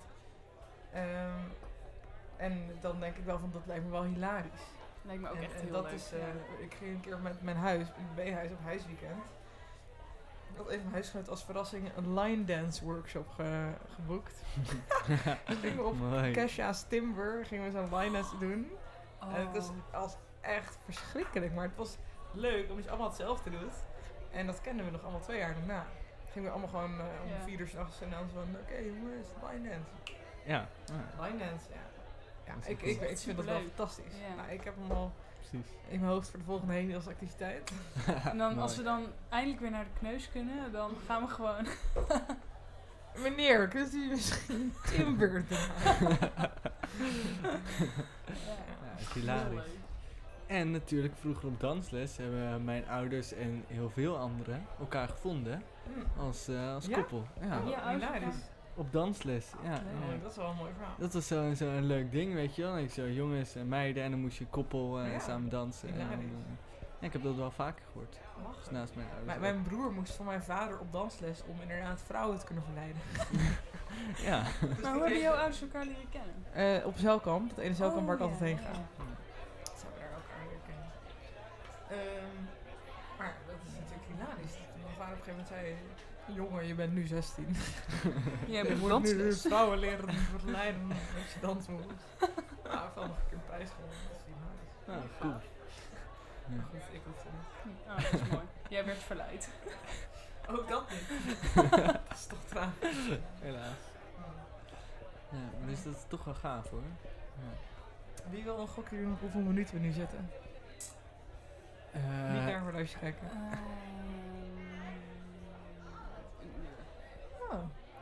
Netjes. 10 minuten? Uur en 9 minuten. Ja.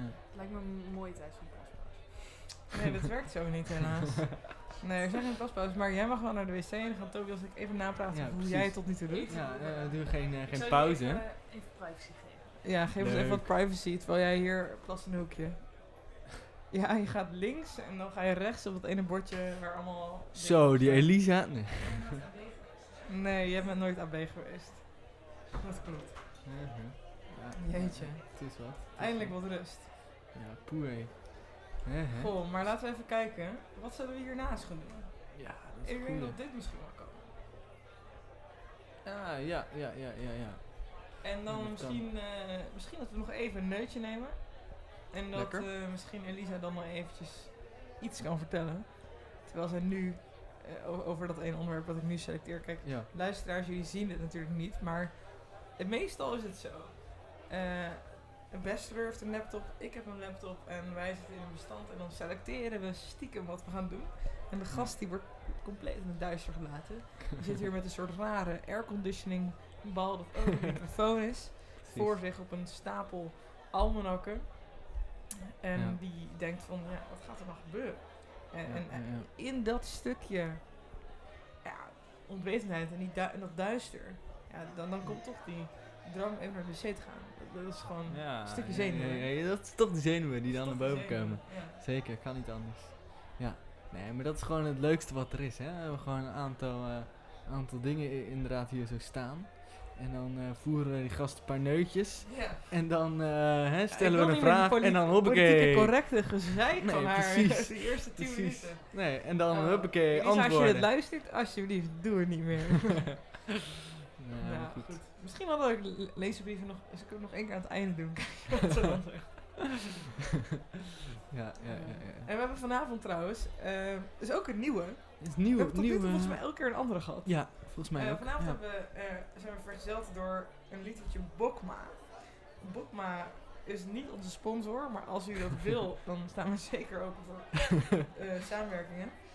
Bokma jonge graanjenever, gestookt met de jeneverbest en de beste granen. Rogge, tarwe en mais. Jeetje. Poei, het is wat. Holland, ja, ik mag het ook proeven. Maar ik moet zeggen, als ik even proef... Ja. Wat vind jij ervan? Vorige keer hadden we zo'n... hoe heette die nou? Bols? Ja, Bols jongen in hadden. Dat is een hele grote fles.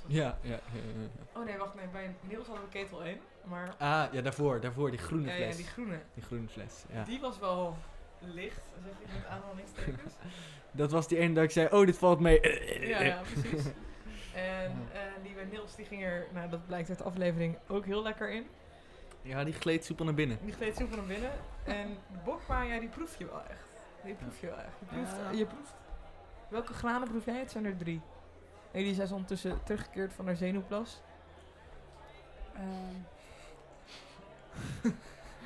Wow, ik heb wel onder spot geplaatst. Ja, je wordt enorm onder spot geplaatst. En je moet nog steeds meer in de mic praten. En je moet gewoon naar de mic toe gaan zitten. Sorry, maar ik zit zo lekker. Kijk, die tafel die is heel erg laag. En ik heb hele hoge benen. Dus het is gewoon heel kut. Ik heb ook mee. Ik heb geen idee. Een tarwe. Ja, je kent gewoon een paar granen. Een graan. Gerst. Nee, dat is de biergraan. Oké, nog meer granen. Kom op. Wat voor brooddingen hebben we? Mais? Ja. Oké. Nog twee. Ik moet even in mijn inner Edenaar tappen. Oké. Puntje brood. Tarwe. Ja. Mm-hmm. Gersten? Mm-hmm. Nee, nog steeds niet. Dat had ik al gezegd, hè? Ja. Ik denk dat dit is tot waar ik kom. Nee, puntje brood. Fries puntje brood. Volkoren. Nee. Het is heel vies en je eet het op noviciaat. Rogge! Ja! Nee. Ja, ik ga even een popular opinion vertellen. Ik vond het helemaal niet zo erg, dat gerst. Ik vind het niet erg. Dat rogge bedoel je, nog steeds. Ja, netjes. Ik ben echt helemaal... Helemaal van de kaart. We zijn goed op weg. Er wordt meer jenever ingeschonken, want we beginnen eindelijk een keer de goede kant op te gaan. We gaan nog een netje doen namelijk. Nog lekker. Een netje. Maar ik heb al een extra netje. Ja, dat zal wel wezen. Dat heeft u als luisteraars niet gezien. Amieke. Elisa, moet je er nog een? Oeh. Je hebt zoveel door. Jij houdt zo van roggen, hoorde ik net. Er wordt heel moeite gedaan om dit door te slikken. Weet je, ik slik dit wel een beetje door. Oeh. Wat ging er mis? Het was wederom een hele grote slok, maar dat houdt me niet tegen. Hij is toch iets pittiger dan de Ketel One van vorige keer. Pittig. Een beetje. Ja. Beetje pittig. Ik voel hem op mijn tong. Ja. Oké, Elisa, voel je hem al? Ja, wel een beetje. Oké. Nou mooi, dan hebben we de volgende vraag voor jou. Ik ben heel benieuwd.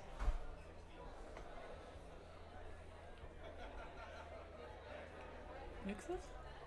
Nee. Wat is nou de magie van een hugs?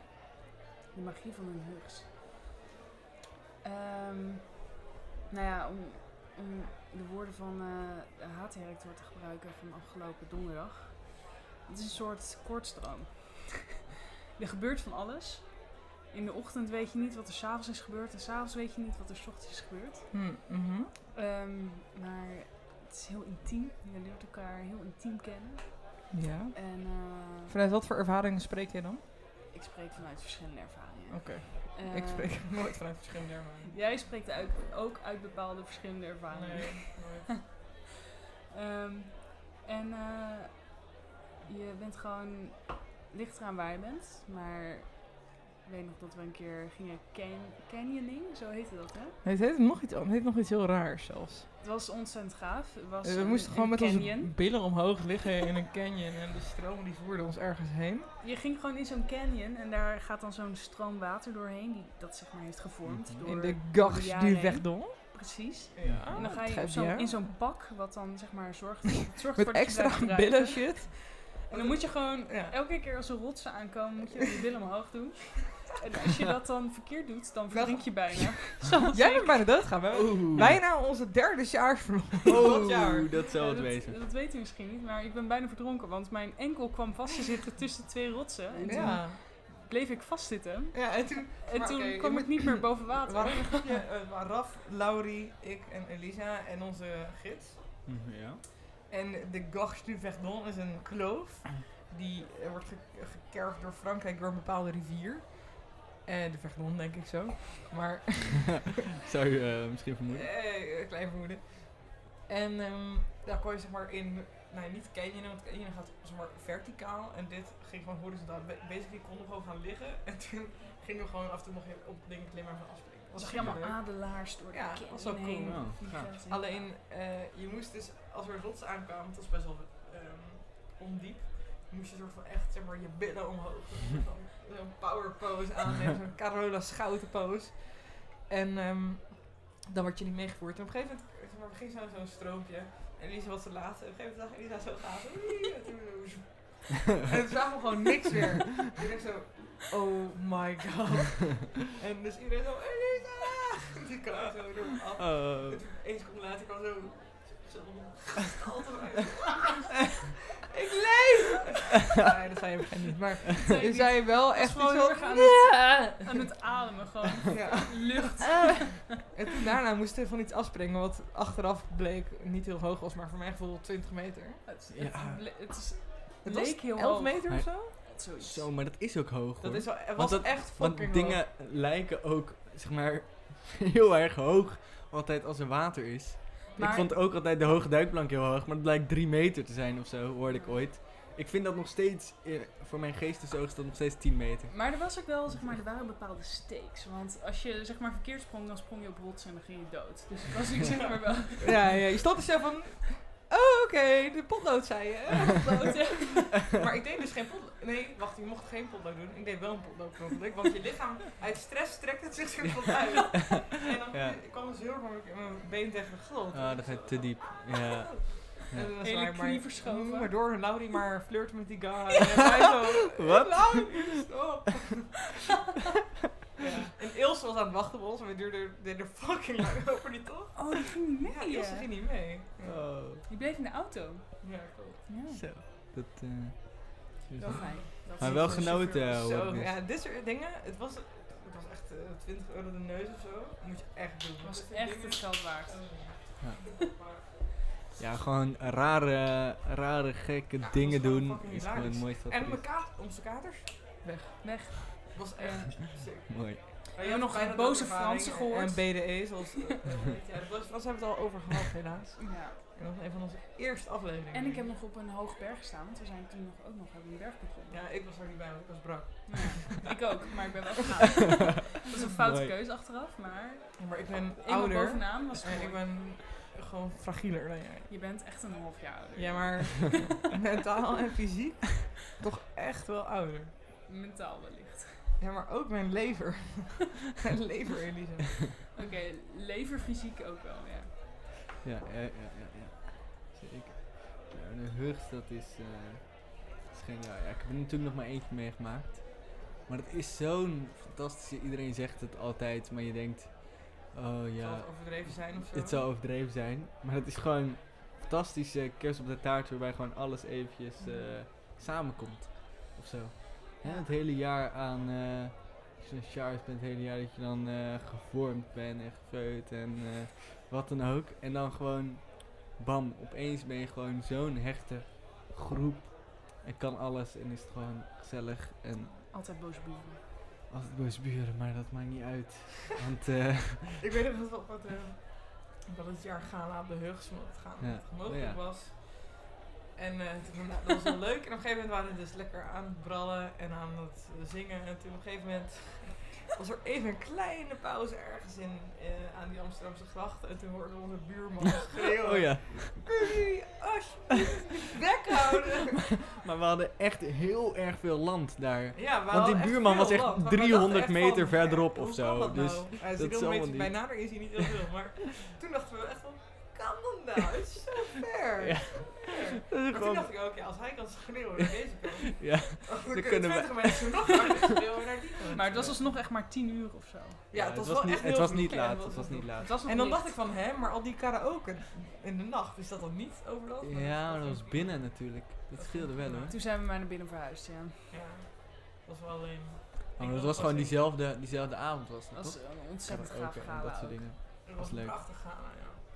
Genoten. Vooral die speeches waren mooi. Ja, dat was leuk. We zijn alle saars die naar luisteren. We verwachten een uitgebreide speeg van jullie. Ik zou nu alvast beginnen met schrijven. Ja. Minstens 1 interessant citaat. Minstens 2 niet interessante citaten. Minstens 3 A4'tjes. Minstens 5 tranen. Ja. Dat je het weet. Precies. Maar ik zit even te denken. Maar kijk, mijn eerste hugs... Ging je koala-rollen doen? Nee, ja, het ei van Columbus noem ik dat, hè. Oh ja. En die koala-rollen is daarna gekomen, maar het trucje heet, heb je wel eens het ei van Columbus gezien? En dan doe ik dat. Zo verleid jij je mannen. Zo verleid ik die mannen. Ja, voor intimie weten wat ik bedoel, niet intimie kunnen we altijd videobellen en dan doe ik het een keer voor. Inderdaad, het ei van Columbus heb ik vaak gedaan als het domme kutjaar. Daarna ook nog wel eens? Daarna nooit. Maar mijn eerste hugs, ik zat ook in de commissie met Rickert en met Rick en met Hubert. We gingen de eerste nacht zouden we naar Saint-Louis rijden. En rijden. Sorry, ja, je neighbor staat een beetje mijn keel soms. Even stem. Ja. Nou goed, nee, ik kan niet zo goed even stem namen hoor. Gingen we in Saint-Louis, kwamen we aan en toen wilden we naar een café gaan. Nou, het eerste bizarre wat we tegenkwamen was Kees van der Staaij. Nee. Het eerste wat het was een soort van teken misschien. We wilden ons bezatten en we kwamen Kees van der Staaij tegen. Nee, als soort van, ja, dit is echt waar. En hij liep zo langs en wij keken allemaal zo. Wow. Toen buiten zagen jullie ook Kees van der Staaij. En toen gingen we naar een café en daar heb ik letterlijk het goorste speciaal bier dat ik ooit heb gedronken op. En toen was iedereen van, oké, ik heb net €5 betaald voor vies speciaal bier, ik wil naar huis. Toen gingen we weer terug naar het hotel slapen en volgende dag kwamen we aan in Firenze. Waarvan de een het busje had oudspech gekregen. Waarvan ik al zei dat ze dat zouden gaan krijgen. Dus de inrijders van het busje. I told you so. Niet met de airco het 40 graden Celsius door de berg heen rijden. Maar goed. Het kwam me aan in een hostel. Er zit zoveel genoeg in mijn ogen. Weinig genoeg in mijn ogen. Heel weinig genoeg in mijn ogen. Ik kwam in een hostel aan in de binnenstad van Firenze. En het was zo fucking heet. 35 graden en het ding is met de stad, en zeker zo'n stenen stad als Florence, die neemt de hitte gewoon op. Ja. Dus s'nachts is het 29 graden. Oh. En overdag is het 37 graden. En dat was het begin van het ritme, dat je pas na 3 uur kon leven ofzo. Want overdag was het zo fucking warm. En ja, dat was gewoon het begin van een slechte cyclus. Want na een paar dagen Florence gingen we naar Vinci. En ja, het enige wat ik kon doen was wakker worden. En het was van, ja, het is op zich wel tijd voor een wijntje. Nou, prima. En toen, ja, dan was het op een gegeven moment 5 uur. En dacht ik, ja, het wordt zo weer warm. Laten we maar weer gaan slapen. En dan word je gewoon wakker weer om 3 uur. En dan ging je weer wijnen. En maar gaat het over 3 uur 's middags en 5 uur 's ochtends? Mm-hmm. Oké. Okay. Ja, dus je leefde 's nachts, want dan was het acceptabel. Ja. Ja. En achteraf, ik kan dat nog wel opzoeken, denk ik. Dat is echt hilarisch. Even kijken hoe dit in elkaar komt. Maar hebben jullie echt goede nachten gemaakt ook? Ja, zeker. Tering. Ja. Gewoon 10 uur. Dat natuurlijk wel. Ja. Maar ik vind het sowieso hilarisch hoe op de hugs gewoon het hele ritme gewoon een paar uur opschuift. Ja. Dus in plaats van dat je, laten we zeggen, een uurtje of 12 naar bed gaat en een uurtje of 8 opstaat of 9 of zo. En... Ja, dat schrijft het gewoon allemaal, ongeveer alles schuift een uurtje of 4 à 5 op. Waardoor je gewoon naar bed gaat om 5 uur 's nachts en wakker wordt om 1 uur 's middags en dan gewoon je leven begint. Ja, totdat je op een gegeven moment om 10 uur 's ochtends wakker wordt en dan toch wel wat minder blij bent met jezelf. Ja. Ik hoop ook dat voor een keer mijn burger dat ik mijn keer kan verschrijven. Ik word echt gewoon wakker om 7 uur tegenwoordig. Jij wordt altijd wakker om 7 uur. Ja, dat is toch kut. Ja. Dus ik Suzanne elke keer trappen. Nee, grapje. Ik heb nu de correspondentie gevonden tussen Gabriele Ara, tussen haakjes accommodatie Vinci. Dus dat was de tweede accommodatie in mijn eerste week. Ja. En hij reageerde gewoon niet. Het is dus hij? Ja. Oh. En toen had ik iets gezegd van, kunt u alsjeblieft iets laten weten, want we hebben niks van u gehoord. Dan zegt hij, don't worry, I'm not a robot. En toen had hij een lang doorstuurbericht gestuurd met dat ik moest stemmen bij een Italiaans referendum, die blijkbaar naar al zijn contact had gestuurd, ook naar mij. Nou goed, niks op gereageerd. Toen had ik iets gezegd en had hij niet gereageerd. En toen had ik nog iets gezegd van Bottega Pecchioli. Dat is een wijnproeverij in de buurt. Looks very good. Is that true? We would like to make plans for the week. En toen had hij gereageerd. Gewoon niks op de bericht daarvoor. Vinci is full of wine. And Vincians are full for wine. Super cryptisch. Ja. Gewoon niks op mijn praktische vragen. Alleen op de wijn antwoord. Dus ik dacht... Nee. En toen had ik gevraagd... Hey Gabriele, a few questions. Is there a washing machine in your accommodation? And do you have towels for us? I have towels, but not a Washington machine. Dus dat was heel interessant. Chers armetoir, Shadow. Chars.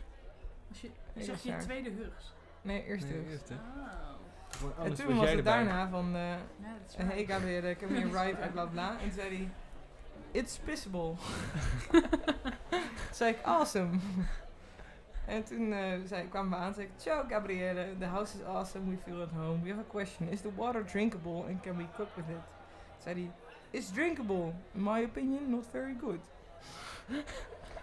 En toen kreeg ik op een gegeven moment om 9 uur 's ochtends, het is maar tijdens onze Vinci verblijf een appje. There is a problem with the neighbors.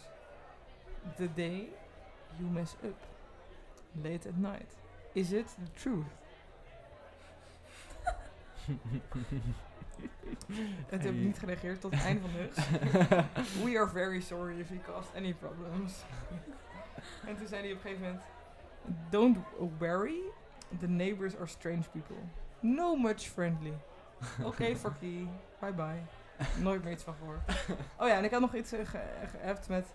Sorry voor alle gebroken dakpannen. Hè, vanwege het Heidi L-incident. Zei hij, no problem for damage. Echt, wat een guy. Ja, hilarisch. Oh, maar je moet in Frankrijk, Spanje, Italië gewoon altijd water kopen in een supermarkt. Gewoon nooit drinken. Niet het risico lopen. Van, het valt al mee. Van, kunnen we hier überhaupt mee koken? Want het is gewoon bruin voor mij. Echt gewoon echt hardcore shit. Waarom vraag je het dan überhaupt nog? Ja, ik weet niet meer. Het is gewoon even van, even checken. Ja. Maar het was gewoon een soort een mini-dorpje met, laten we zeggen, 20 mensen. Maar we hadden een soort van stereo. En dan, ons ritme was dus gewoon wakker om 3 uur en naar bed gaan om 6 uur. Ja. Dus om 1 uur aten wij avondeten. En dan ging gewoon lekker dineren. Alle buren fucking zagrijn. Ja. Maar zijn ze ook, zeg maar, persoonlijk bij jullie komen plagen? Ze gingen alleen maar Italiaans schreeuwen vanuit een raam. Dus hij zo, ciao, ciao. Werd ze oplettend. En nu dag me aan het geven. Gracias. Ah, gracias. Dat was zo erg. Gewoon kunnen schuilen achter je debiliteit. Dag me aan. Très bien. Zo achterlijk. Wel gelachen. Oui, oui. Ja, oui, oui, oui. Hilarisch. Jeetje, en ja, dan denk ik van, wat is dan de magie, hè, van zo'n reis? Want in die zin was het die eerste volgens mij echt een koortsdroom. En het was dan vooral een hele alcoholische koortsdroom. Maar je was niet dronken, toch? Nee, nooit. Nee, ik raak dus nooit dronken. Leuk voor de luisteraars. Maar nooit. Nee. En dat is dat je niet weg kan. Dat is het, denk ik. Want het zit gewoon vast. Je zit vast. En kijk, dat is het ding. Bijvoorbeeld afgelopen vrijdag hadden we ook een borrel bij Rick. En op een gegeven moment moest Tobias naar huis. En Arjan moest naar huis. En ik was heel moe, dus ik ging ook naar huis. Maar je hebt gewoon een week met elkaar. Waarvan je zegt, deze week gaan wij een leuke tijd hebben. Ja. En mensen maken geen plannen. En je bent er voor elkaar. Precies. Je bent er niet om in je eentje te gaan afspreken. Je bent er niet om te gaan studeren. Je bent er om met elkaar een leuke tijd te hebben. En dat is gewoon ongekend. Precies. En dat is misschien ook een stukje cultuur dat we missen op de borrel. Hè? Dat we zeggen, donderdagavond en nacht zijn we er voor elkaar om een leuke tijd te hebben. Ja. En niet en daarmee rekening houden dat het vrijdagochtend wat karig is. Ja. Maar op de vakantie hebben we dat wel. Maar misschien op donderdagavond dat we dat nog iets meer een klein stukje hugscultuur kunnen cultiveren. Maar dat kunnen we natuurlijk bij de laatste jaarlaag kunnen gaan inslaan. Hè? Ik bedoel, die hebben nooit een echte borrel meegemaakt. Dus we kunnen gewoon zeggen dat we gewoon tot 6 uur 's ochtends staan daar gewoon. Weet je ik weet niet hoe ik met jou zit, maar ik zat daar tot 6 uur 's ochtends. Ja, je bent daar altijd tot 6 uur 's ochtends. Nee. Ik wil niets afdoen ten opzichte van jou. Maar wellicht ten opzichte van anderen en af en toe ook een beetje ten opzichte van mezelf. Ja. Ja. Maar ja, Tobias? Maar goed, je hebt natuurlijk altijd wel dat je op een normale week, normale borrel... zijn er sowieso wel een paar mensen die gewoon iets hebben de volgende dag. Dat ik het niet kan en altijd zo. Iets hebben en dat is oké. Ja. Maar het is meer dat de soort van de standaard optie is vrij. En de standaard optie is die mentaliteit van deze avond hebben we voor elkaar om alles eruit te halen. Ja. En ja, tuurlijk kan je een tentamen hebben om 9 uur 's ochtends. Ja, oké. We zijn echt niet in dispuut dat zegt van fuck jouw tentamen. Nee. Misschien als jij de weekochtend aan hebt, dan zou ik zeggen, fuck jouw planning. Want je weet donders goed dat we donderdag een spitsavond hebben. Ja. Nou, daar sta ik wel achter. Ja, je weet dat donders goed dat je donderdag een spitsavond hebt. Kijk, als je vrijdag een tentamen hebt, ja, logisch. Ja. Kijk, we zijn geen DDR. Nee. Maar op de hugs heb je gewoon, omdat je weet, deze hele week is er letterlijk niks anders dan dit. Dan deze avond. Dan... Ja, wat ik chill vind. En je zit, zeg maar, normaal gesproken heb je toch altijd een beetje in je achterhoofd. Ja, ik moet eigenlijk morgen nog wel wat doen. Je staat er net een tikje ongemakkelijk dan op de borrel van... misschien moet ik toch een keertje naar huis. En op de hugs is dat gewoon echt helemaal weg. En dan is het echt dat gevoel, ja, dan heb je het maakt niet uit. Zo'n vakantie. Je hebt precies. Niet. Nee, precies. Nee, maar we zijn studenten. Ik weet niet of je hebt geluisterd de afgelopen aflevering met Niels, maar de vrijheid die we nu hebben is ongekend. Ja, oké. Maar je kan prima je eigen week beter indelen, zodat jij de vrijdagochtend echt vrij hebt. Jij weet ook nog het moment dat jij je stage had. Ja? Nou, vertel meer over mijn stageperiode en hoe ik als laatste van Helios op de borrel stond. Oké, jij stond niet altijd als laatste van Helios op de borrel. Nou, maar wel later dan jij. Je stond later dan ik, want ik woon nog niet in Utrecht. Ja, en wie is dat? Achteraf schande. Maar op dat moment, ja. Maar ik bedoel, kijk, wat dat betreft is het voor mij op dit moment heel chill. Nou, niet heel chill. Oké, nee. Ik ben heel benieuwd hoe jij dit nu gaat goedmaken. Ik had liever gehad dat er nu een borrel was. Ja. Maar ik ben nu ook mijn studie aan het afronden en mijn scriptie aan het schrijven. Ja.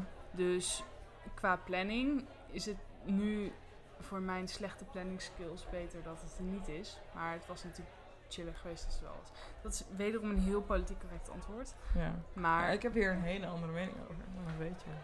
Aan de andere kant, als er wel een borrel was geweest, was mijn planning wellicht. Als er wel een actief NSU-leven was geweest deze maanden met gala en dia's en zo, was mijn planning wellicht beter geweest dan die op dit moment is.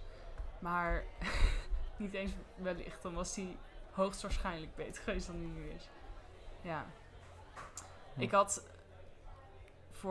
ik had er geen seconde over getwijfeld als ik had mogen kiezen tussen wat er nu is en een normaal... een sjaars. Oh. Ik vind deze mening ontzettend kut om te horen en ik wil er heel graag wel ingaan, maar er belt een sjaars. Ik kan het niet hebben om een feut te zijn. Ja, want sjaars zijn is echt heel zwaar. Je weet dat ik niet luister als je vormt als dit en me verbetert als ik verzaak. Ambitie zegt me dat het goed komt. Hallo Amieke Bak, welkom in de laatste Neutcast. Leuk weer. Je bent een beetje laat. Je bent een beetje laat, Bak. Ja, klopt. Ik heb eigenlijk gewoon niet op mijn telefoon gekeken. En ben nu een beetje onderweg naar een vergadering. Oh, je bent ook zo hipster. Van de tentweek. Ja, van de tentweek. Again. Oké, ik doe een gokje. Is de tentweek een soort catefeest van een week lang waar je gaat zuipen? Oké, nee. Het is een christelijk feest waar je gaat drinken aan de beker van de Heilige Geest. Ja, je drinkt aan de beker van de Heilige Geest in Waddinxveen met de jongeren paus. Van de kerk. De christelijke kerk paus. Dat is heel leuk geweest, al was dat het geweest, ja. En het is dat wel een beetje, maar... Oké, Jacqueline, ik schets een beeld. Jij loopt nu op de straat, je hebt een peuk in je hand. Ik ben op de fiets eigenlijk. Heb je een peuk in je hand? Zelfs niet eens, want ik heb maar één telefoon in één hand, de andere hand moet ik sturen. Oh. Ja, sukkel. Ik kan even ineens zonder handen. Ja, maar mijn fiets is... Dus dat kan niet meer op deze fiets, zo goed. Jeetje. Waarom ben je niet in Utrecht, Jacqueline? Omdat ik vanmiddag naar mijn zus ging om trouwjurken te kijken. Alleen maar... Wel gefeliciteerd, wel gefeliciteerd, wel gefeliciteerd, wel gefeliciteerd, wel gefeliciteerd. Wie is de gelukkige, Amieke Bak? Is het twee gelukkigen? Twee gelukkigen, ja. We allebei mijn zus gaan trouwen. Maar met dezelfde guide lijkt me wel ingewikkeld. Dat hoop ik niet. Het staat op dit moment niet op de planning, maar ja, ik weet nooit waar het van komt. Maar als het goed is niet, zijn er twee jongens in, worden erbij gevoegd in de familie. Jeetje, en op dezelfde dag? Oh nee. Oh. De ene september en de andere pas in februari, dus dat duurt nog even. Oh joh, waar we het over dan. Ah joh. Ben je toevallig ook maid of honor bij een van de bruiloften? Ik ben ceremoniemeester bij die in februari, ja. Ben je al begonnen? Met wat? Met voorbereidingen. Ik maak je echt heel erg. Het is graag zelffeestje. En moet ik wat doen dan? Dingen, en vrienden en cadeautjes en zo. Ja, dat weet ik. Daar ben ik af en toe nog niet mee begonnen, want het was in februari. Dat is de instelling. Wanneer ga je dan beginnen? Ik ga jou echt zo erg vragen als mijn ceremoniemeester. Dat gaat helemaal goed komen. Ja, ja. Ik heb daar heel veel vertrouwen in. Nee, ik ook hoor. Oké, nee, dat is mooi. Hey, Jakbak, wat denk jij van... stel dat mensen onsterfelijk zouden worden... zouden mensen dan nog geloven in de christelijke Jezus Christus en God en Amen? Ik denk dat mensen in theorie misschien zouden geloven, maar dat ze het niet meer zo erg nodig zouden hebben. Het is echt één lichaam. Omdat je toch niet meer doodgaat, dan is het leven hierna minder belangrijk. Eigenlijk niet belangrijk, want je gaat toch niet dood. Dus, nee, ik denk het niet dan. Maar helemaal niemand meer, zeg maar... Nee. Of zelfs zou je zelf nog geloven als er geen hiernamaals zou zijn? Of als je dus zou blijven leven, dus dat niet meer nodig zou zijn? Oké, ik vind het wel een beetje... ik weet het niet zo goed. Ik denk in theorie wel, maar ja, in de praktijk al kijk je naar... Nee, je gaat niet meer dood. Dus dan is, is hetgeen hierna niet zo belangrijk. Dus dan geloof je echt alleen voor de goede of de waar die dit mee heeft. En dat is natuurlijk hartstikke mooi. Maar ik weet niet of dat in de praktijk dan nog heel veel voor zou komen. Gaat het, Jacqueline? Wat? Gaat het goed? Nee, ja, hoezo? Nou, je klinkt gewoon een beetje emotioneel, maar dat is ook oké, want het is heel emotioneel onderwerp. Nou, ik ben een beetje uitgeput. Ik fiets niet te vaak en dan ik ben zo erg fietsen. Maar ik ben er ook eigenlijk, dus ik moet eigenlijk even gaan vergaderen. Doe de groetjes aan je tentfeestteam. Dankjewel. Kunnen wij die tent een keer huren om in te feesten? Nou, wij doen die tent tent ook huren, dat is de theorie. Ik zou dat vast kunnen. Oké, als jullie die tent ook doen huren, dan kunnen wij die ook een keer doen huren. Ja, dat kan, inderdaad. Je klinkt zo enthousiast, Jakbak. Of ze zijn enthousiast, of ze zijn aan het huilen. Ik kan niet. Het is heel lastig. Iets ertussenin, denk ik. Oké, nou... Oké, nou... blijf lachen, blijf... Oh! Blijf lachen, blijf huilen, blijf drinken, hè? Oké, ja. Nou, dat is nu alleen nog Anker. Ja, Anker, ja, maar die heeft nog niet teruggebeld. Jongen, het is ook wat, hè? Misschien kunnen we het nog een keer proberen. Oké, nog een keer proberen. Een keertje Anker. Waarschijnlijk is hij, weet ik veel, maar allemaal... Drugsfeesten. Het is Waddingsveen, hè? Oeh, spannend. Dit is heel spannend. Goed, als we Anker deze vraag stellen, komt... Oh!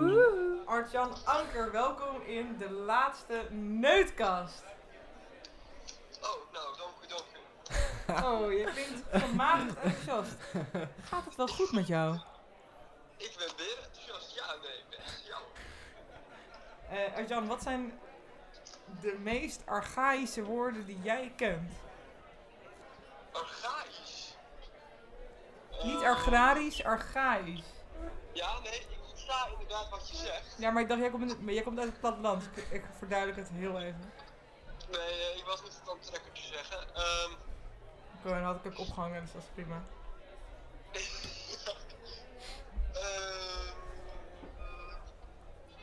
Nou, onder druk is lastig, hè? Dat is blijkbaar weer.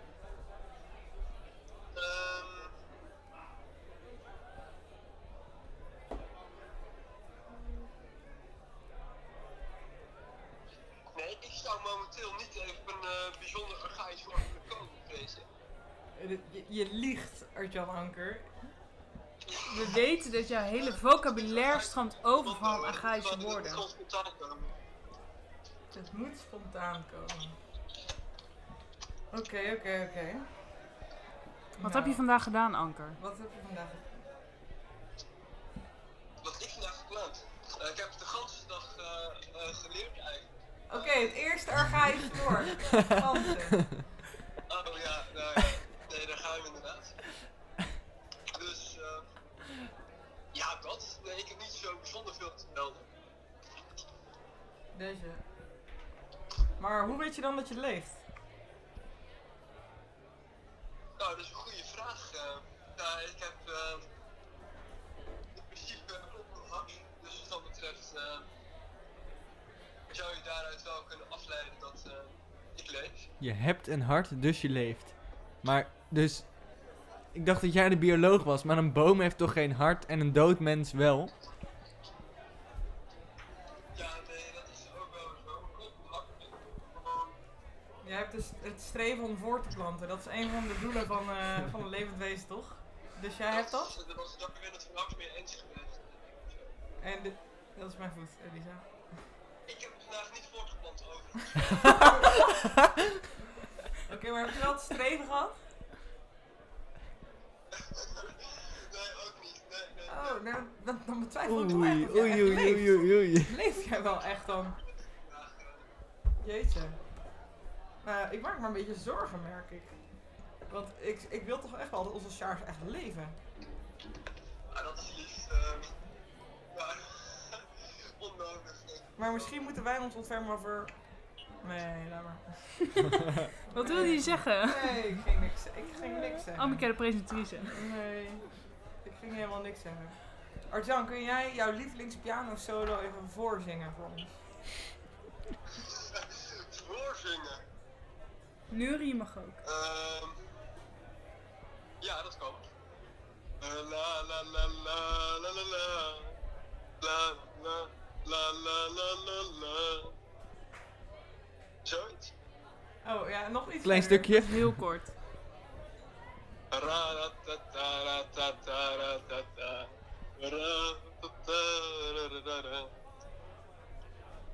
Ja, we zitten net in. We komen net in de vibe. We komen er net in. Aan het swingen. Oh, wij zingen op een gegeven moment mee. Ik geloof het. La la. Oh. La la. La.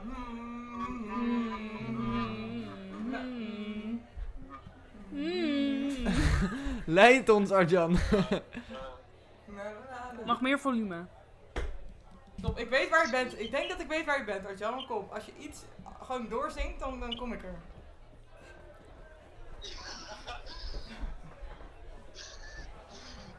Oh. La, la, la, la, la.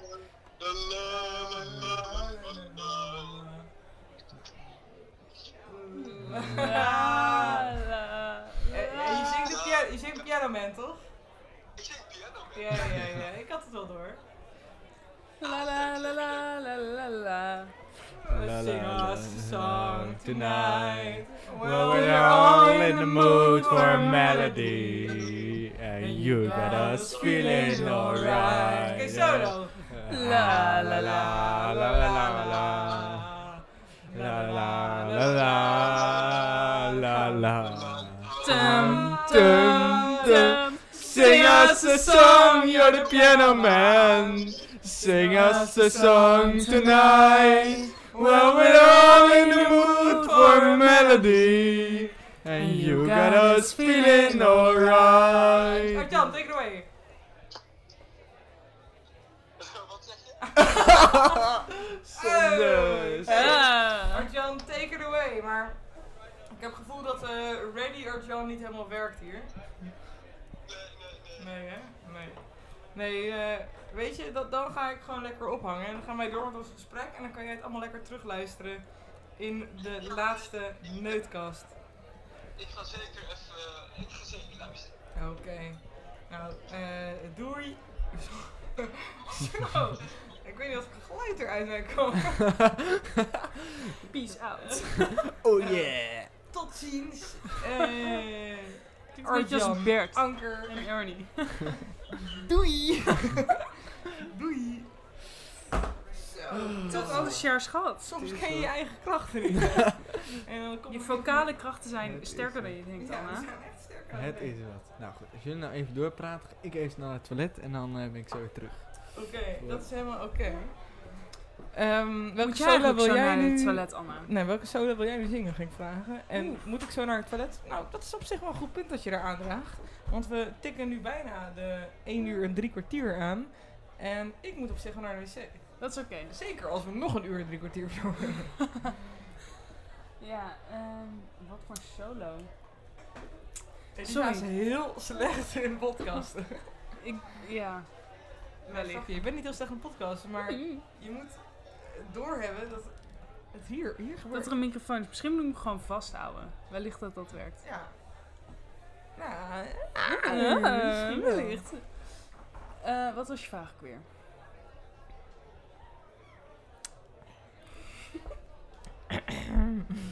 Heb je een spindekaas gegeten?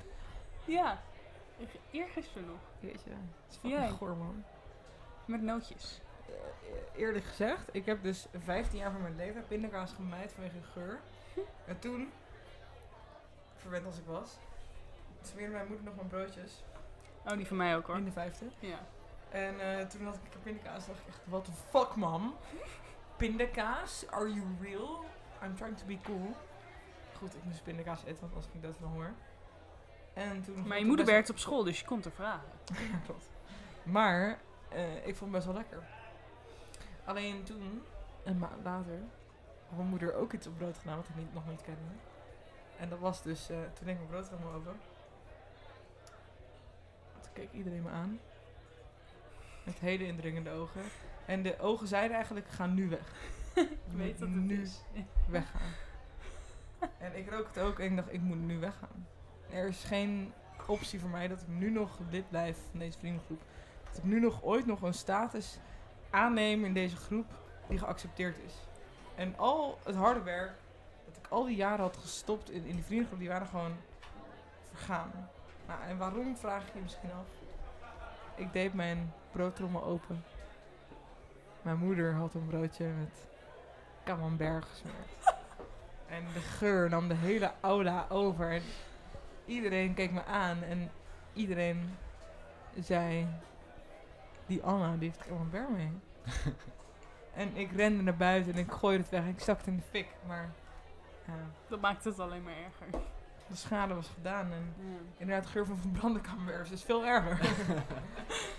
Ja, ik heb namelijk ook nooit pindakaas gegeten op de middelbare school, omdat dat te erg stonk. Oh ja, heb jij dat wel eens gedaan, Tobias? Nee, zeker niet. Wat? Wij aten allemaal pindakaas, camembert, allemaal goede shit. Wij hadden inderdaad, je had een paar mensen die dat wel meenamen. Pindakaas en vieze andere kaas. En je had ook van die bepaalde vleessoorten die heel erg stonken. En ik vermeed dat echt boven alles. Ik wilde dat echt niet eten, want dat was echt het meest beschamende wat je kon gebeuren als je stinkende etenswaren meenam naar school. Ja, zeker. Het is ook onhandig uiteindelijk, want er zijn maar een aantal dingen die wel goed mee kunnen. Dan moest je weer 6000 kauwgompjes gaan eten. Ja, precies, want bijvoorbeeld hagelslag of zo is best wel chill, maar dat gaat weer smelten als je pech hebt. En dan wordt het ook zo'n vieze... Met je boter gaat het dan zo versmelten. Dat wil je ook niet. En die boter die gaat dan in je brood trekken. Ja, en dan krijg je zo'n vies laagje brood. Ja, het is echt drama. Gewoon, het is niet goed voor brood en beleg om een paar uur lang in een 10 uur tas te zitten. Dat is echt een drama. Je kan beter gewoon broodjes meenemen en je beleg. En het dan gewoon dat zou eigenlijk wel beter zijn, ja. Maar goed, niemand doet dat. Nee, ik was heel erg verwend. En mijn moeder heeft dus mijn brood gesmeerd. En mijn vaders brood. Totdat ik van de middelbare school afging. Nice. Dus ik had niet heel veel keuze. En ik ben ook heel erg dankbaar nog steeds dat ze dat heeft gedaan. Maar... het was een tijdje lang dat iemand ooit een keer een tosti-ijzer mee naar school had genomen. En we hadden ergens dan een stopcontact gevonden. Dus toen gingen we dat gebruiken. Goed, het was natuurlijk streng verboden. Dus als de conciërge kwam, moesten ze snel dat ding opbergen. Totdat ze er een keer wel achter kwam. Dat was jammer, toen hadden we geen tosti-ijzer meer vanaf dat moment. Maar het was heel eventjes best wel leuk. Want dan kon je dus gewoon boterham met kaas meenemen. En gewoon in tosti-ijzer stoppen. En dat was gewoon heel chill. Ja, ik had één vriendin die had altijd tosti's mee. Zeg maar koude tosti's. En een bakje ketchup. Wat? Dat werkt dan niet. Nee, dat is toch... Dan is maar we hadden hetzelfde verhaal met de tosti-ijzer. Alleen met een waterkoker en kipsoep. Chill. En ramen en zo. En instant noodles. Oh, ook chill. Ja. En die was ook in een bepaald hoekje tot op een gegeven moment kortsluiting kwam, omdat er 3 waterkokers aan dezelfde groep waren. Maar aan de driekant van de aula was ik iedereen zo...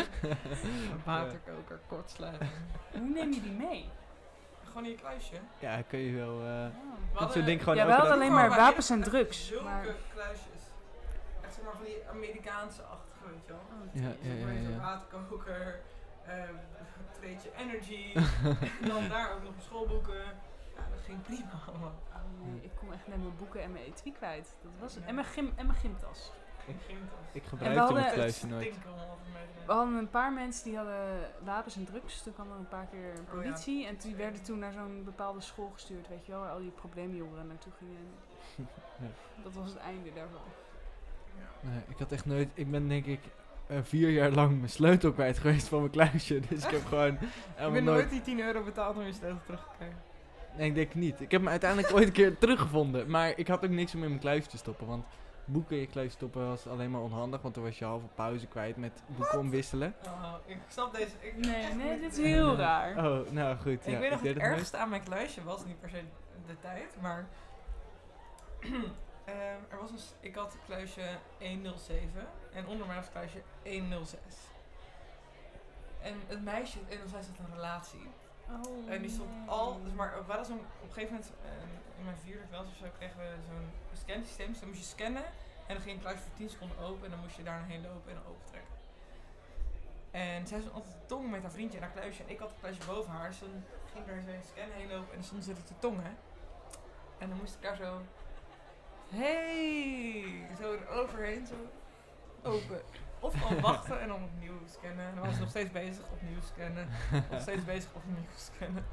En dat was zo naar. Ja. Op een gegeven moment was ik soort van de derde hoek in een relatie. Want dat was zo, waar ga je zo heen, George? En dan zo, hey, yo. En dan ging ze naar de tongen. En dan, ja, dat was zo raar. Zo kut. Maar ja. Het was mijn dagelijkse realiteit. Ja, ik was dus de oudstejaars van mijn... op een gegeven moment... Dat kan ik me niet voorstellen. Van mijn kluisblok. Niet voorstellen. Ik was VWO 6 en de rest was allemaal eerste, tweede, derdejaars. Dus coole, lange middelbare scholier die ik was, ging ik gewoon naar mijn kluisje. Iedereen neer, kapot trappen. Iedereen trappen. En ging ik naar mijn kluisje. En ik heb wel één heel grappig verhaal over mijn kluisje.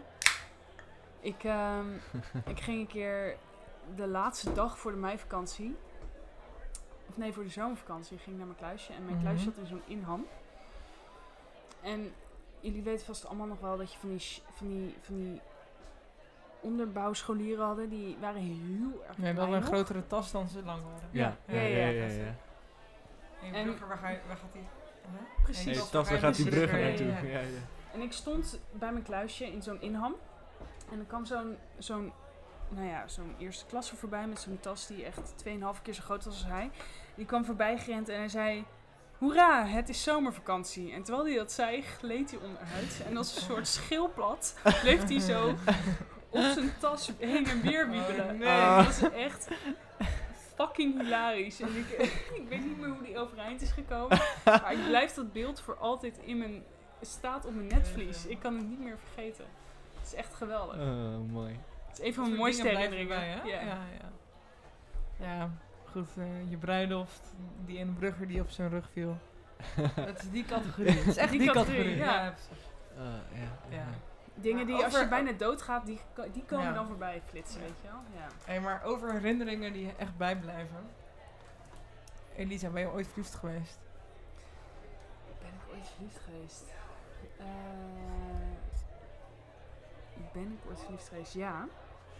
Ik denk het wel. Ik heb ooit een... ik was ooit op een camping. Een christelijke camping in Frankrijk. Oh, nee, in Frankrijk. La Bonne Soeur. Oh, schrijf het even op hoor. Ja. En daar kwam ik een jongen tegen. En het was een soort liefde op het eerste gezicht. Maar hij ging zijn opleiding voor de marchesseen, was het volgens mij. Dus toen zijn we blijven daten in plaats van dat het officieel werd, zoals je dat toen noemde. Ja. Ik vind dat is een goede keuze, altijd. Dat duurde toen ontzettend lang. En toen bleek hij dus na 5 maanden... samen met zijn ex op die opleiding te zitten. Het klinkt echt als zo'n, hoe heet dat? Zo'n girls verhaal, weet je wel? Wat je dan in een tijdschrift tegenkwam. En dat was helemaal kut. Hij werd helemaal emotioneel ervan. En toen, na 7 maanden of zo, heb ik het afgekapt. En toen was dat het eigenlijk. En nu... mijn zusje volgt hem dus nog steeds op Instagram. Jij niet? Ik niet meer, want ik heb geen Instagram meer. En nu gaat hij trouwen met een ander meisje wat hij een jaar later op La Bonne Soeur is tegengekomen. Dus hoe heet het ook weer? La Bonne Soeur, dat is waar je christelijke partner vindt. Welk jaar spreken we over? 2017. Zomer van 2017. Okay. Ja. Sindsdien?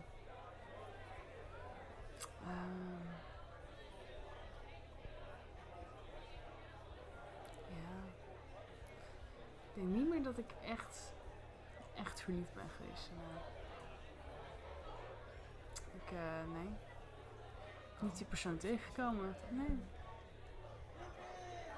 Dus. Wat heb je meegenomen uit die ervaring? Met de meneer van de Bonsoe?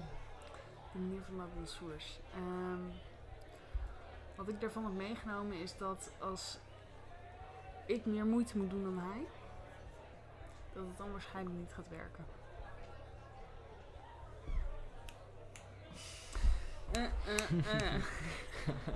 Ja. Nee. So true. Onironisch. Speak your truth, heel girl. Ja. Nee, het gaat natuurlijk op voor allebei de kanten. Gaat op voor allebei de kanten, absoluut. Ja. Als je echt heb veel je meer maar in werk... Oh, ja, het klinkt heel lullig, maar... naast dat echt dat je denkt van... zo ga ik het nooit meer aanpakken. Of dat je nu tegen mensen zegt van... Ja, misschien is dat wel advies dat je een beetje opgeeft. Maar nog weer hele praktische dingen waarvan je denkt... Oké, dat nooit meer. Of een bepaalde plek waar je denkt van... Oké, daar ga ik nooit meer mee. Raad je ook niet. Ja, allereerst een camping. Dat is meer voor de voor de jongere jaars dan ik. Daarnaast... Het is gewoon heel erg makkelijk. Het is echt, als jij er beduidend meer energie in stopt dan de andere partij, dan is het waarschijnlijk niet meant to be. Heb je er nu vrede mee? Ja, zeker. Achteraf gezien was dat ook echt niet de persoon met wie ik mijn leven had willen spenderen. Hoe werkt dat? Dat je achteraf wel de waarheid ziet en op het moment niet? Of denk je dat mogelijkheden zich verschuiven en ze nu meer compatibel zijn? Ik denk allereerst dat tussen toen ik 17 was en wie ik nu ben, ik ontzettend ben veranderd. Want dat was in de zomer dat ik van VWO 5 naar VWO 6 ging. Dus ja dat is wel een poosje terug al. En daarnaast denk ik dat ik toen ook gewoon de attentie en zeg maar de aandacht die je toen kreeg. Weet je wel, je was aan het daten met iemand. En dat was allemaal ontzettend gaaf. Ik denk dat dat ook wel een... dat wel een bepaalde motivatie was. Ja. Voor dat je toch wel een kans wilde geven. Want al mijn vriendinnen op de middelbare school die hadden zo'n relatie. Je kan beter iets gaande hebben dan niks. Precies. Ja. Dat is een hele gekke mindset inderdaad op de middelbare school. Ja. Als je niks hebt, dan zal je vast niet interessant zijn. Als je iets hebt, ook al is het een of ander... Een random junkie uit VMBO. Want dat is echt hoe het geen VMBO. Ik weet niet waarom, maar omdat er een junkie zijn van VMBO. Ik weet wel dat het, maar het waren die gevallen. En ik dacht echt, maar deze guy is zo raar. Waarom zou je dit doen? Ja. Maar aandacht weegt heel zwaar als je dan weer. Echt belachelijk, ja. Het was echt, oké, ik kreeg aandacht van iemand van de andere seks. Oké, dit is echt ontzettend gaaf. Hier ga ik al mijn energie in steken.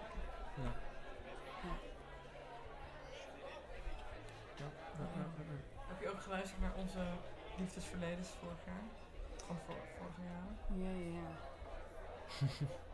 En wat vond je dan? Ja, deels een beetje herkenbaar. En... ook blonde Friese jongens? Nee, geen blonde Friese jongens. Nee. Jammer. Maar wel toch die aandacht, hè? Ja. Dus, Wat zou je mee willen geven aan Hugo en Bak? En aan Hugo en Bak en Hanna en Anker.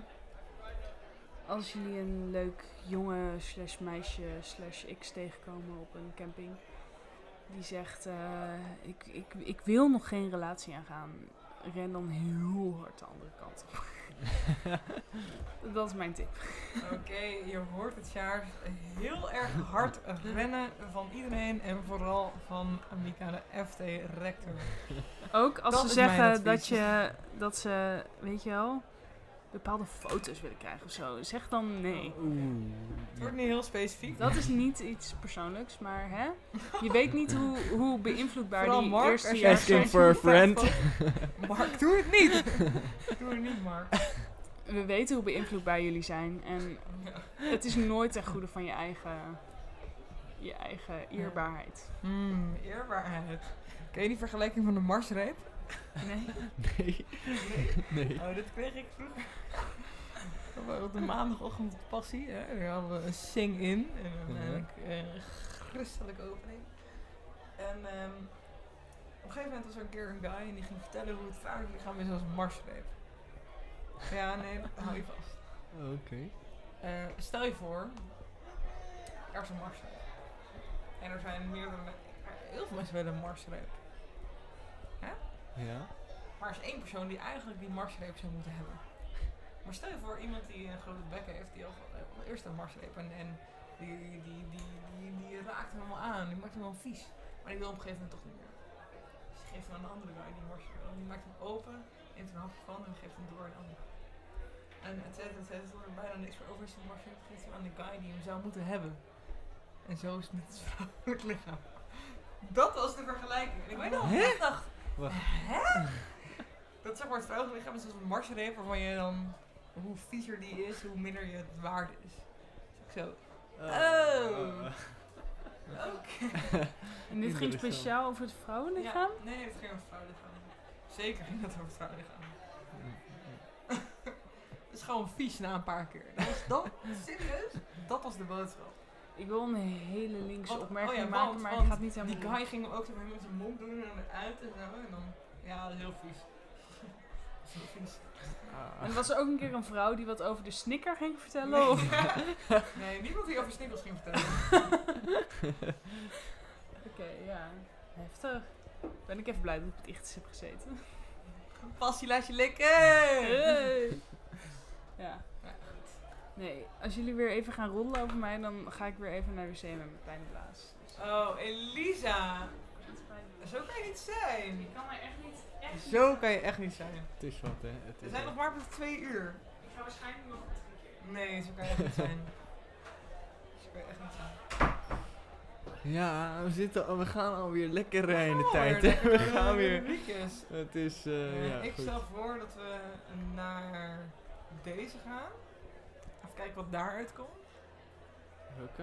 Ik zie niks. Oh, mijn internet is waarschijnlijk dood. Ik zal even herladen en hopen. Wacht, ik zag heel even wat. Hij is aan het laden. Scroll. Ik ben er. Die. Ja. En dan, leuk. En dan even kijken of we naar de afronding willen. Ja, zien. Precies. Dan kijken we hoe ver. En dan gaan we nog even de Neutcast afronden. Zo. Ja, het is wel. Niet daar mee bij zitten, maar het is ons ding natuurlijk. Precies. Ja. Dus we gaan dat eventjes gewoon helemaal uitpakken, uitkleden en dan weer opbouwen. Ja, zeker waar. Maar dat komt helemaal goed. Ondertussen, wat vond jij van het Songfestival? Oeh, dat is een goeie. Ja, dat is leuk. Heeft hij kook gesnoven of was hij een gebroken glas aan het oppakken? Dat is waar ik en mijn moeder nu al nachten op wakker liggen. Ik denk dat hij wel wat kook had gesnoven. En ook heel erg veel had gezopen. Zeker na zijn optreden. En tijdens het wachten van punten zat die hele band echt flink te zuipen. Maar echt flink te zuipen. Dat idee had ik. Ik denk dat ze graag. Heb je live gekeken? Ja. Ja, check, wij keken nog nooit, dus... Oh, nee, wij ook nooit. Het is wel heel abstract iets. Ja, nee. Toen wonnen we op een gegeven moment Duncan Lawrence en voor de rest is voor mijn gevoel nooit iets gebeurd in de afgelopen jaar. Nee, klopt. Nee, ik heb ook... Dit was de eerste keer dat ik ooit keek. Check. Maar mijn familie wil gewoon even met z'n allen. Ja, dus leuk. Dus, interessant. Ik vond overigens... Ik vond de meeste liedjes dit jaar ook niks. En ik heb wel eens oude liedjes gehoord, vond ik ook niks. Maar, ik moet zeggen, het liedje van Frankrijk... vond ik eigenlijk best een mooi liedje. Ja, dat is misschien mijn smaak, maar ik vind Franse beetje... Franse chansons, van die emotionele liedjes van Frans en dan iemand die een soort van passie erin gooit. En ik vond dat ze dat leuk deed. Vind ik wel genieten. Dat Voilà heette dat liedje. Ik heb hem nog een keer teruggeluisterd. Voilà! Nou goed. Nee, ga vooral je gang doen, joh. Ja, ik ken alleen 4 keer voilà en dan Frans tekst met hier ben ik. Ici, je t'aime, zoiets is het geloof ik. Voilà, ici, je t'aime. Nou, en dan nog meer dingen. Nee, dat vond ik wel, dus ik vond ook dat hij moest winnen. Goed, dat was 2e geworden. Maar ja, nee, ik vond dit liedje... Ik heb maar alleen het Italië-nummer gehoord vanwege dat het zo op zou komen. Maar ik vond het dus echt heel kut. Ja, nee, ik vond het ook echt een kutlied. Ik dacht echt, dus helemaal... Maar als we het hebben over rock, is een kutlied. Nee, het was echt niks. We hebben het over zonde, Eurosong. Heb je gekeken? Nee, ik heb het heel bewust niet gekeken. Ik heb heel bewust niet. Ik ook niet, maar ik heb wel gezien dat hij had gesnoven. Nee. Maar heb je het lied van Italië gehoord? Ik heb... 20 seconden. Maar het is kut, toch? Ja, ik vond het ook helemaal niks. Ik heb geen idee. Maar dit schijnt echt een tienerband te zijn of zo, die al heel lang bij elkaar is en dat soort dingen. Ja, weet je, dus dat is op zich grappig, maar het liedje zelf... Misschien kun je het beter omschrijven als 5 Seconds of Summer. Zo, maar ik kon ook genieten van, dat was Noorwegen of zo, ik weet niet of jullie die hebben gezien. Ik heb niks gezien. Oh, zonde. Ik heb het wel eens gezien. Dat was heel grappig hoor, dat de enige guy hier wel uitgebreid Eurosong. Ja, dit jaar wel. Net als mijn zusje van 15. Ja, nee, klopt, correct. Nee, ik heb het wel gezien. Dat was heel grappig. Dat waren gewoon 5 enorme nerds die gewoon in gebruikte truien en dan met een soort poppetjes en dingen. En dan hadden ze allemaal zo'n guitar van Maarten, hoe heet die? Maarten Broekman. Hebben jullie dat gezien ooit? Nee, ik heb wel gezien. Heb je dat van Maarten Broekman nooit gezien? Dat is zo'n Nederlander die dan bij Britain's Got Talent gaat meedoen. Event is helemaal gek. Heb jij dat ook net gezien? Nee, maar ik weet wel zo'n hun act. Ja, oké. Maarten Broekman, dat is heel grappig. En die event... Dus een Nederlander die gaat dan aan Britain's Got Talent meedoen, woont in Londen. Kan totaal geen Engels. En komt daar gewoon in zijn blote bast met zo'n ding. Wat dus die gast van Noorwegen ook hadden. Een soort piano die je zo als gitaar hebt. En dan ging hij zo spelen, super enthousiast en heel hard schreeuwen. En toen was hij door. Nou, dat was dus zo bij Britain's Got Talent. En dat hadden zij dus ook. Nou, ik vond het wel grappig. En het was expres heel ongemakkelijk gewoon, dit liedje van Noorwegen.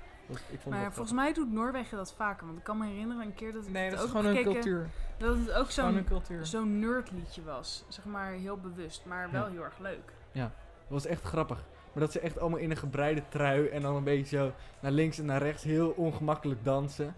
En dan iedere keer zo. Dan gingen ze zo dat dingen ronddraaien. En dan zo 3 noten spelen. En dan weer doorzetten. Nou, ik vond het wel vrij hilarisch. Maar ben je fan? Ja, ze waren ook 50 geworden. Ik vond het echt best wel leuk. Ik kon er wel van genieten. Maar goed, de winnaar Italië... Ik denk dus dat Italië niet coke heeft gesnoven. Ik hoorde ook dat ze glasscherven op waren. Nou, het ding is... Ja, sorry, maar niemand is zo dom dat hij in een dergelijke publieke ruimte dat zou doen. Ja, sorry. Echt te debiel voor woorden dat je dat in... Maar het is al niet te zeer dat je dat in een club bijvoorbeeld op een tafel doet. Laat staan op een... televised event als Songfestival. En je ziet er inderdaad dat hij gaat gewoon zo. En hij doet gewoon dat. Ja, maar er is een andere deal die hem aantikt. Ja, nee, goed. Oké, misschien geen coke, maar wel heel veel gezopen. En dat is ook vrij dom als je daarna nog moet optreden. Natuurlijk, dat hij een drugstest heeft gedaan. Dus waarschijnlijk komt het vandaag of morgen uit. Ja, ik heb geen idee, ik ben niet heel invested. Je doet geen drugstest als je weet dat het positief is. Ja. Nee, precies, klopt. Nee, dus het zal wel niet. Maar, het boeit me ook allemaal helemaal geen hond. Als hij het wel heeft gedaan, als hij het niet heeft gedaan. Een andere vraag voor jou. Een vraag. Want wij zijn ontzettend klaar met... Het Eurosongfestival is ook klaar met janken over hugs. Is ook klaar met zeiken over telefoons van onze zusjes en broertjes. En ik ben gewoon benieuwd. Als we kijken naar de moderniteit. Wat is nou het meest typerende, zogenaamde sign of the times? Oké. Ik denk dat er geen waarheid meer is. Postmodernisme. Ja. En waar merk je dat aan? Toen ik afgelopen oktober in lockdown zat, omdat mijn hele huis corona had, kwam jij langs met een Anna, een lief verzorgpakketje. Waarin ook mens-onmens. Dan gaat het onder andere ook over dat er geen waarheid meer is. Iedereen heeft gewoon zijn eigen waarheid op Twitter en op Facebook. En weet ik veel waar, bepaalde kranten. En er bestaat niet meer één waarheid. Er is niet meer één objectieve waarheid. Er zijn alleen nog maar subjectieve waarheden. Ik denk dat hetgeen is. Ja. Merk je dat aan mensen in jouw omgeving? Of merk je dat dan vooral via boeken zoals Mens Onmens? Ik merk het wel steeds meer, denk ik. Ik denk dat ik het 2 jaar geleden minder door had. Maar dat ik het nu steeds meer merk. Dat mensen, ik denk vooral nu met corona, dat mensen sneller een beetje een extremere kant op gaan. Dus ofwel de kant van het is allemaal super erg of het is allemaal een hoax. En dat ze daarin dan ook doorgaan. Dus ja, ik merk het wel steeds meer dat mensen dat hebben. Zeker. Hebben jullie dat door? Ja, goed. Je ziet natuurlijk in de media allerlei ja, maar persoonlijk. Berichten. Persoonlijk? Ja. Dat is een goeie. Ik ken weinig wat je dan moet noemen virus gekkies of zo. Critici. Nee, die ken ik niet, denk ik, zelfs. Het hoeft niet eens per se over corona te gaan, hè? Nee, goed, maar überhaupt.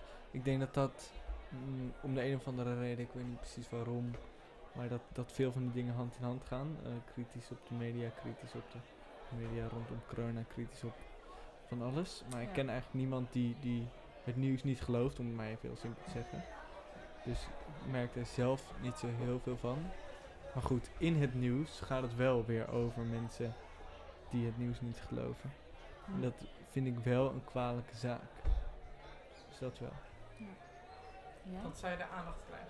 Ja, dat zij aandacht krijgen dat er ja, toch een groeiende groep mensen volgens mij, of dat was groeiende, ik weet niet hoe dat nu zit. Maar van mensen die dat volgen, die niet meer geloven dat de overheid het beste met ons voor heeft. Die niet meer geloven dat het nieuws de waarheid vertelt. Dat wetenschappers de waarheid vertellen. Ja, ik had laatst een discussie met iemand. En dat ging over een soort heel agressief biergepakt uit de koelkast. Niet normaal! Nee, dit is denk ik gewoon net dronken en dat je dan net niet meer inschat. Net dronken en dat Mark net niet door heeft dat hij even zijn bek moet houden.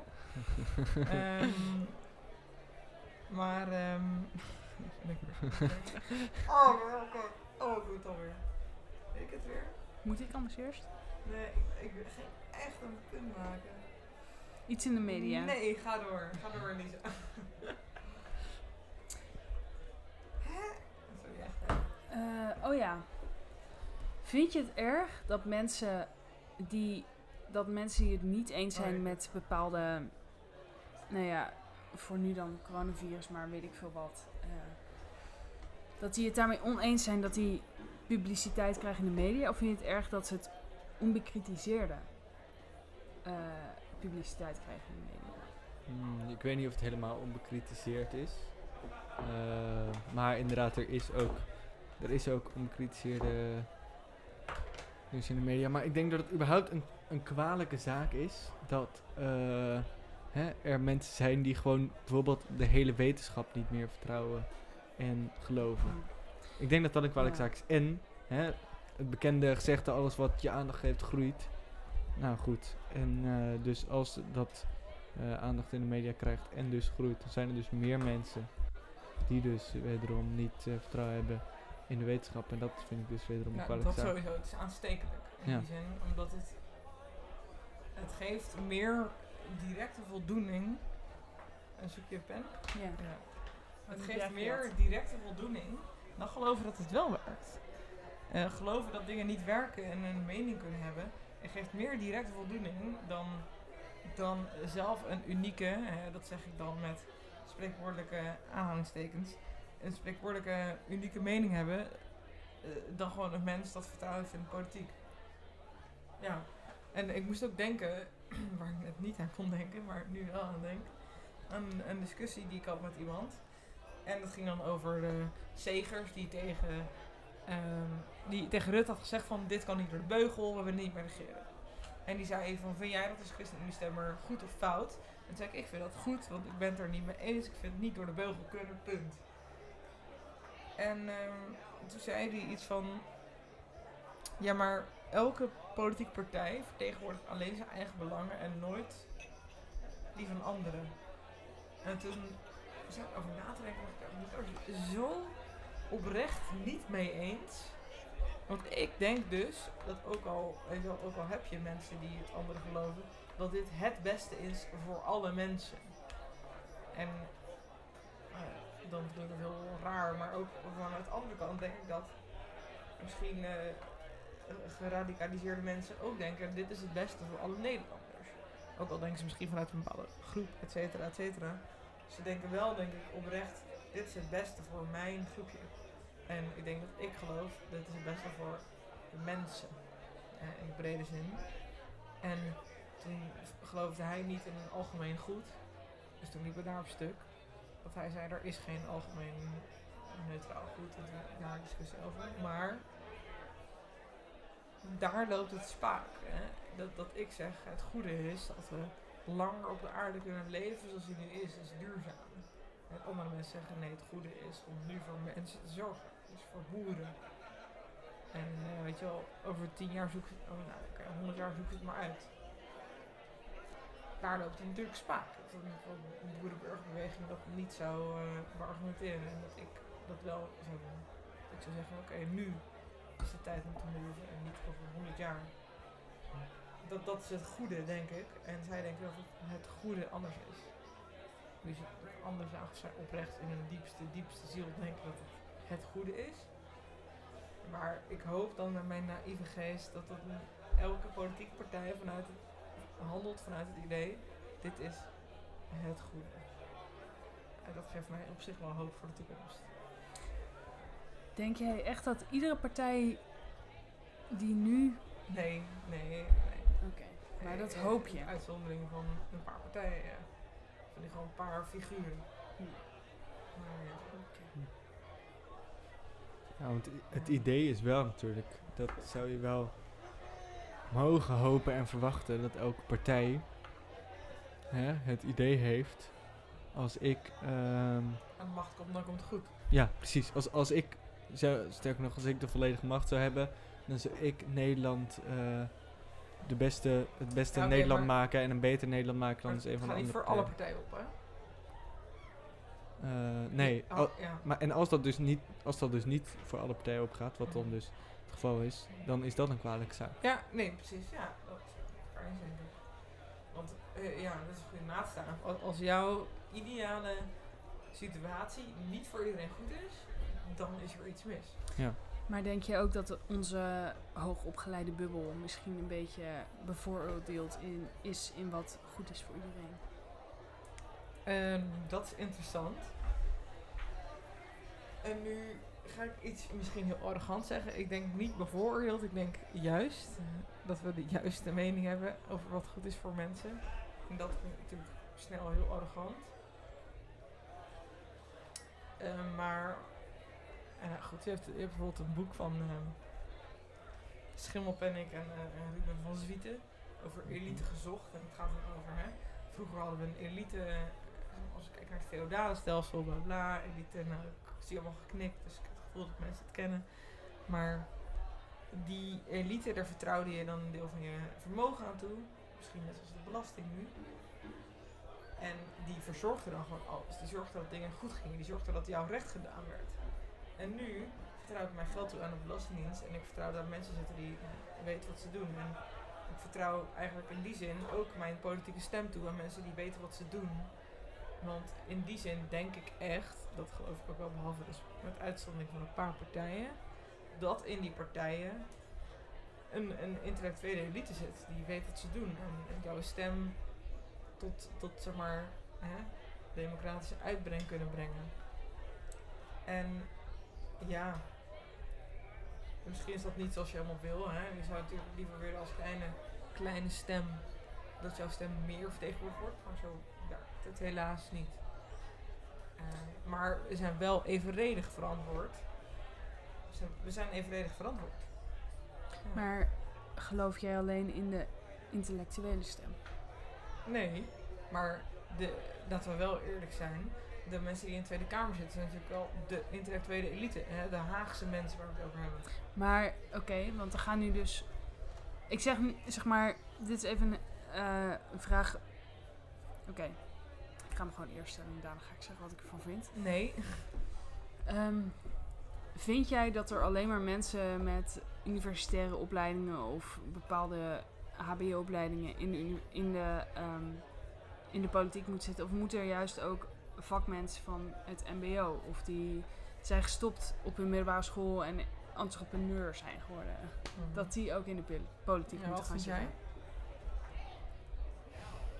Ah, dat is kut. Dat ging nou onderuit.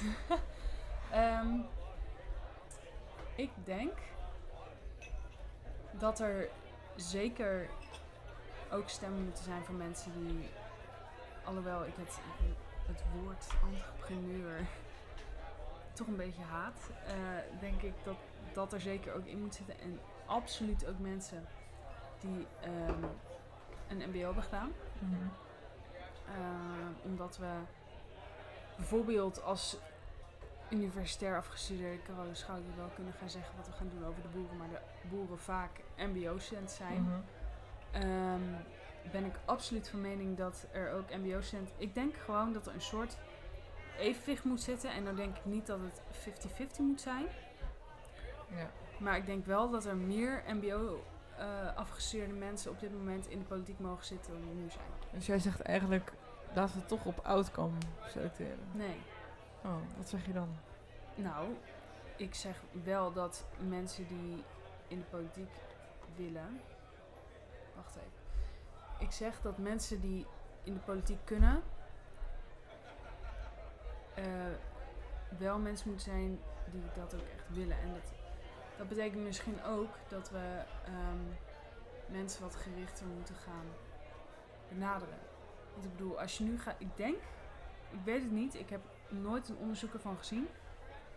Maar wat ik denk is dat als je nu gaat kijken naar wie er allemaal lid zijn van politieke verenigingen. Mm-hmm. Misschien dat het bij bepaalde partijen anders is dan bij anderen. Maar dat het overgrote deel hbo of universitair is. Ligt dat aan de partijen of ligt dat aan de mensen? Wat als het aan de mensen ligt en niet aan de partijen? Ik denk dat het aan de mensen ligt. Nou dan. Maar ik snap gewoon niet wat het punt is. Met dat het, voor mijn gevoel ligt het probleem heel erg bij de mensen. Omdat als jij wil, kan jij klimmen in een partijtop. En dat is niet onmogelijk gemaakt. Kijk, nee, maar het gaat kijk niet. Naar de partijtoppen nu. Kijk naar Dirk Boswijk. Kijk naar gewoon Jesse Klaver. Dus dat klinkt natuurlijk alsof ik allemaal cherrypicking, allemaal voorbeelden kies. Nee. Maar jij kan dat doen als jij wil. En ik snap gewoon niet wat je punt nu is. Want je kan dat doen. Het gaat me niet per se over dat jij partijleider wordt. Ik bedoel, als jij lid bent van een politieke partij... heb je ook al gewoon invloed op wat bijvoorbeeld het partijprogramma gaat worden. En ik denk dat we wel... Want ik bedoel, een heel groot deel van Nederland is wel mbo geschoold. Ja, maar de boerenburgerbeweging zit gewoon allemaal gewoon mbo'ers. Of hbo'ers. Nou, ik wou net zeggen, ik denk niet dat het allemaal mbo'ers zijn. En ik denk wat maakt dat dan uit? Maar ligt dat aan dat er een selectieprocedure is? Of ligt het aan de mensen die zich aanmelden? En als het ligt aan de mensen die zich aanmelden, dan fuck it, toch? Ja, maar ik denk wel dat we als hoogopgeleide een beetje elitair kijken naar de mensen van... Oh ja, jullie zijn niet politiek geïnteresseerd, dus fuck jullie, want wij zijn dat wel. Dus zoek het allemaal maar lekker uit. En hoe moeten we dat dan meer doen? Ik denk dat oprecht begint met educatie. Met educatie. Wat voor educatie? Want wat nog het meer? Hele idee is toch... Nee, maar als ik kijk naar mijn maatschappelijk... hoe heet dat ook weer? Maatschappijleer. Ja. Dat was... Oké, jullie mogen allemaal een... presentatie. In de 5e was het ga allemaal maar een presentatie doen over een actueel onderwerp. Mm-hmm. Okay. Dus elke persoon moest een jaar lang één keer per week een presentatie doen over een of ander random nieuwsonderwerp. Mm-hmm. Nou ja, daar leer je helemaal geen fuck van. Ja. En het 2e jaar was oké, we gaan iets leren uit een of ander random maatschappijleer boek over politiek. En als je het leuk vindt, mag je aan een of ander project deelnemen dat je zelf een politieke partij op gaat richten. En er doen dan 6 mensen aan mee en het was hartstikke leuk, maar het zijn dan heel weinig mensen. Dus ja, ik weet niet. Ik denk dat er meer en langere onderwijs moet zijn over politiek. Niet pas vanaf VWO 5, maar echt al vanaf de onderbouw. Ja, je hebt gewoon een VMBO 4 gewoon al 2 jaar lang maatschappijleerles gehad. Ja, VMBO 4. Maar ik denk dat het misschien al vanaf een eerste schooljaar moet. Nou, kijk, je zult mij niet als tegenstrijder hebben van een langer maatschappijleertraject. Maar ik denk dat het punt blijft dat de mensen die zich interesseren voor een carrière in de politiek hoogopgeleid blijken. Dus ja, het gaat niet over een carrière in de politiek. Waar gaat het dan om? Het gaat over interesse in de politiek. Ja, maar je hebt het over vertegenwoordigers. Dat zijn mensen die carrière maken in de politiek. Ik had het in het begin over vertegenwoordigers, maar uiteindelijk ging het over überhaupt mensen die zeg maar lid worden van een politieke partij. Ja, oké, maar dat is een hele andere discussie. Ja, maar dat zei ik 5 minuten geleden al. Maar goed, dat moeten dus meer mbo'ers zijn en die moeten dan meer opgeleid worden in de politiek, zodat ze ook daarin geïnteresseerd raken. En ik denk ook wel dat het uiteindelijk gaat over vertegenwoordigers, maar ik denk dat het begint met educatie over politiek en maatschappelijk gericht burgers zijn. En stel nou, over 10 jaar we beginnen een nieuw educatietraject en er gebeurt nog steeds niks vanuit mbo. Vanuit VMBO, wat dan? Kan jij er dan vrede mee hebben? Ja, ik kan er wel vrede mee hebben, maar ik denk dat het gewoon voor alle mensen beter is dat iets als maatschappijleer gewoon een zeg maar vak is wat je hele middelbare schoolcarrière door. Daar ben ik het mee eens, maar ik ben het er niet mee eens dat het slechter is voor mensen dat alleen maar hbo'ers en wo'ers de politieke vertegenwoordigers zouden zijn. Dat denk ik. Ik denk niet dat het slecht is. Ik denk wel dat het slecht is als er alleen maar.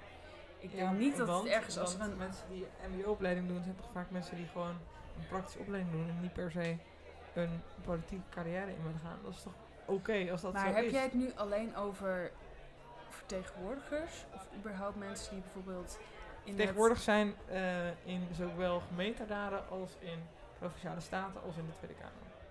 Oké, dus echt een woordvoerder. Ja, maar mensen die verkozen worden. Ja. Goed, fractiemedewerkers zou ook kunnen. Fractiemedewerkers vind ik weer anders. Maar ja. Vind je weer anders juist? Omdat ik denk dat fractiemedewerkers toch een super onderzoekend beroep. Ja. Maar ja, ik weet niet.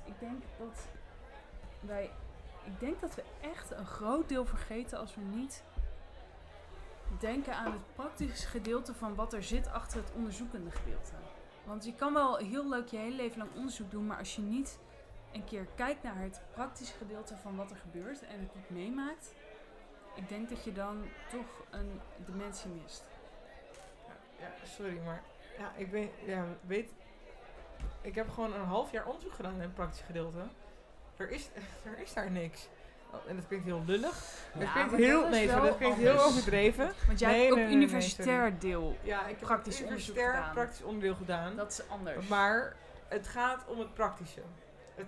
Alles wat er is draait om het praktische. Behalve mijn professor, die draaide om de winst. En dat is oké, want de universiteit is een bedrijf tegenwoordig. En dat neem ik niemand kwalijk. Behalve misschien van het ministerie of zo, maar dat neem ik die guy niet kwalijk, dat neem ik mijn begeleider niet kwalijk. Maar ik snap gewoon niet het probleem met hoe het nu is. Je zou nu, als je wil, gewoon je kunnen aanmelden bij de gemeenteraad, je kunnen aanmelden bij de partij. Gewoon je carrière opklimmen, als je wil. Alleen het punt is dat mensen niet graag fractieonderzoek willen worden als ze vanuit een praktische opleiding komen. Zoals een mbo-opleiding, tenzij ze waarschijnlijk interesse hebben in een grotere opleiding. En dan gaan ze vaak naar HBO. Ik zeg ook niet dat mensen, dat er een soort mbo-quotum moet komen zoals er een vrouwenquota is gekomen. Wel. Nee, wat ik zeg is dat... Ja, dan snap ik je punt gewoon niet. Is dat er meer aandacht moet komen in de educatie over het zijn van een Nederlands burger, of weet ik veel, als ze er in Frankrijk hetzelfde debat hebben over een Frans burger. Of gewoon dat je leert zijn wat het is om een burger van een bepaald land te zijn. Want als ik terugkijk naar mijn maatschappijleer, burgerschap, training, weet ik veel wat het was, dan was dat niet voldoende om me voor te bereiden om daadwerkelijk een Nederlands burger te zijn. En ik denk dat daar meer aandacht voor mag komen. Ja, dus dat is goed op zich. Hè? Dat is prima. Dat is los daarvan, want het is uiteindelijk moet iedereen stemmen. Ik denk niet dat het los ervan is. Want ik denk dat als jij meer geïnvesteerd bent in het zijn van een Nederlands burger, dat je dan ook meer geïnvesteerd bent in het zijn van iemand die geïnvesteerd is in de politiek. Mm-hmm. Ja, zeker. Nee, precies. Dat is wat ik bedoel. Want uiteindelijk moet iedereen stemmen. Hè? En dan is het dus fijn als je daar...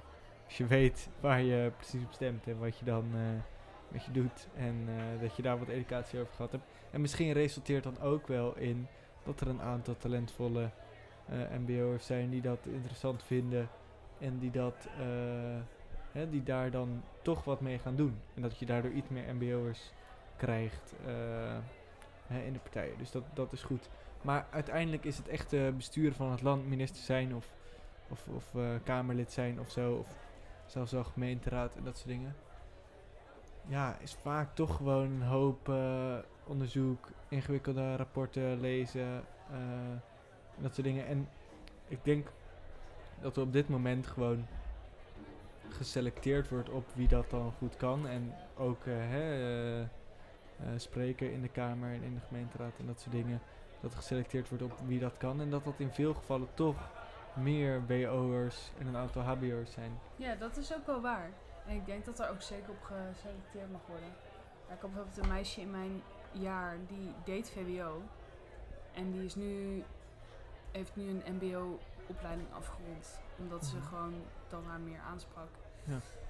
En ik denk dat je gewoon moet kijken naar de persoonlijke ontwikkeling en de interesse van een persoon. Of iemand moet worden aangenomen. Aangenomen tussen haakjes. En niet naar per se de beroepsopleiding. Nee, dat klopt. Maar als jij dus... Nou, misschien heb je die niet nu, maar op een ander moment harde feiten hebt dat mensen daadwerkelijk worden afgewezen op basis van dat ze mbo'er zijn. Kijk, dan hebben we een ander gesprek.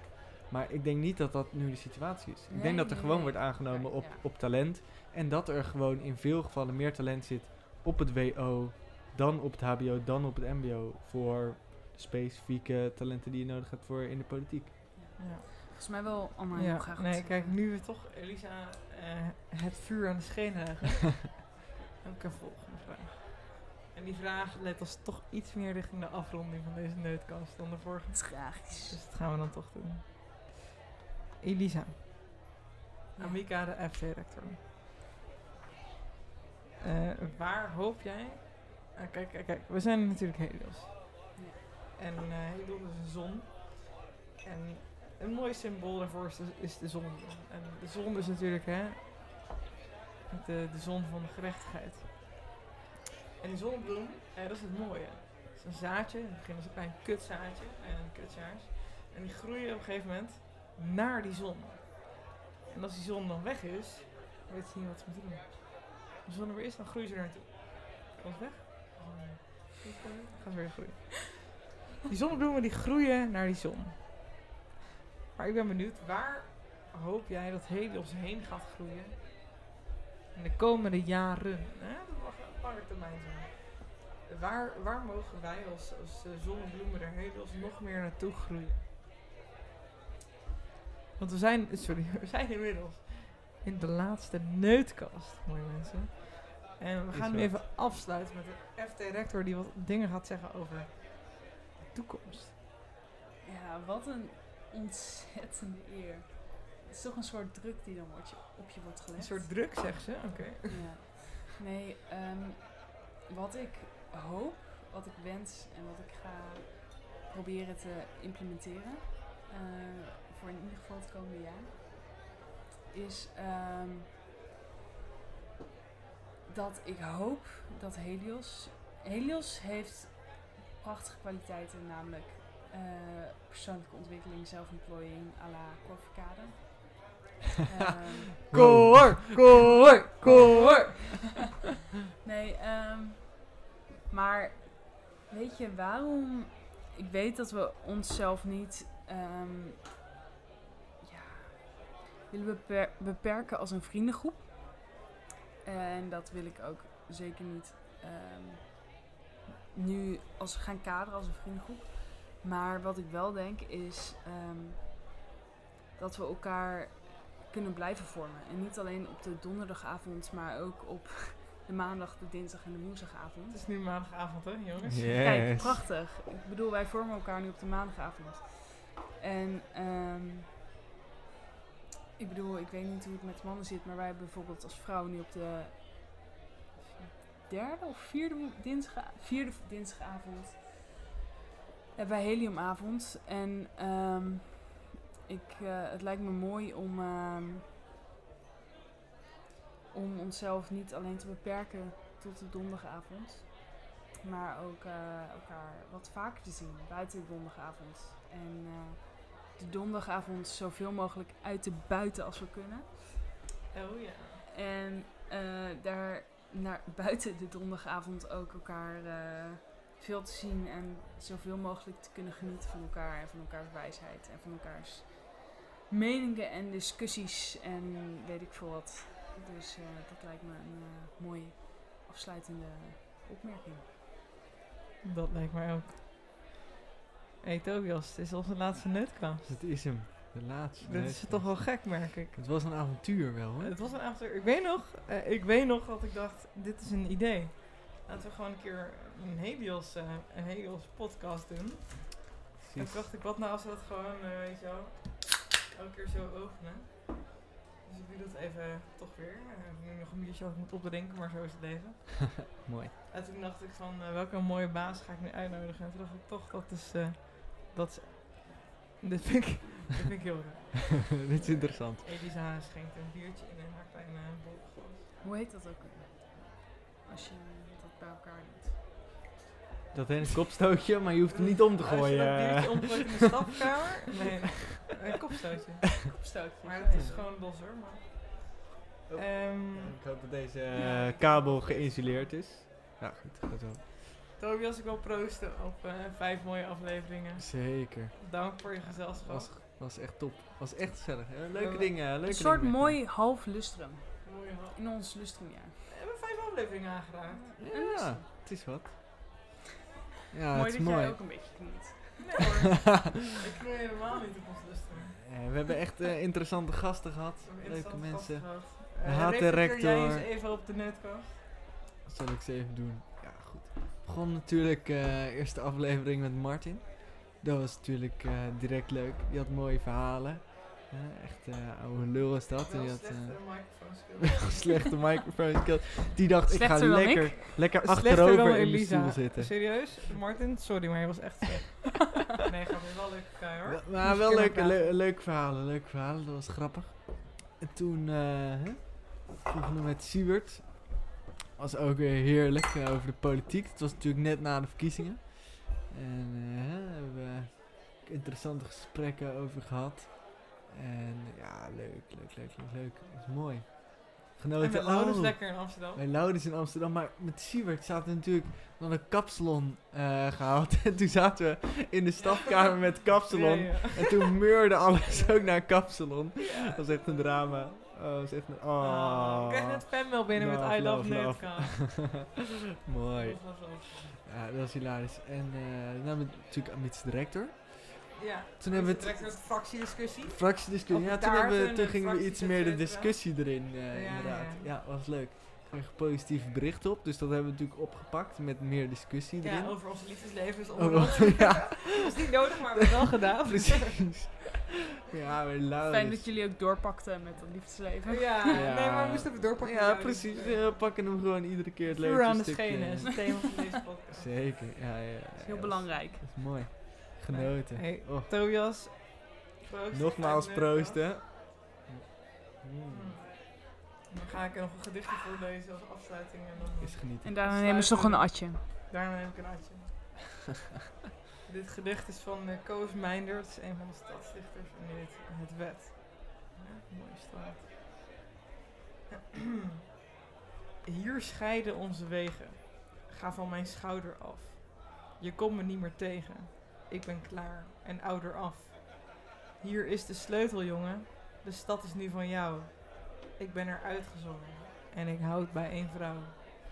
Doe iedereen de groeten in de kroeg op het wet. Ik ga op kousenvoeten, vanavond vroeg naar bed. Aan jou de nacht en drink er 1 op mij. En zie niet om, want ik ben er niet meer bij. Mooi. Daar ben ik een beetje emotioneel van. Ja, het is ook, kijk, ik ga natuurlijk weg over een paar maanden. Het is ook een emotioneel moment. En met dit gedicht voel ik me toch verbonden. Ja. Dus, we worden er even stil van. Zo weer voor de derde keer onze lege, bijna lege blikjes tegen elkaar proosten, waardoor je er niks van hoort. Maar goed, hè, het idee is leuk. Met die derde laatste proost eindig ik de vijfde en voorlopige laatste Neutcast. Wow! Oh.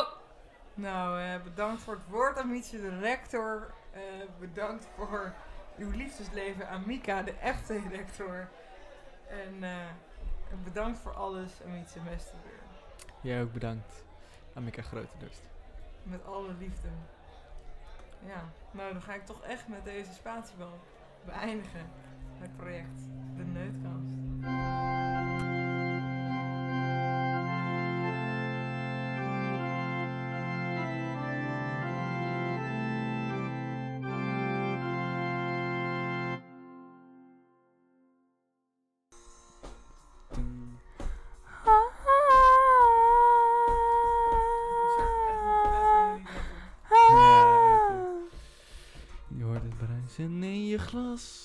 Iemand zit wat aan je das, je brengt de vreugde naar je mond.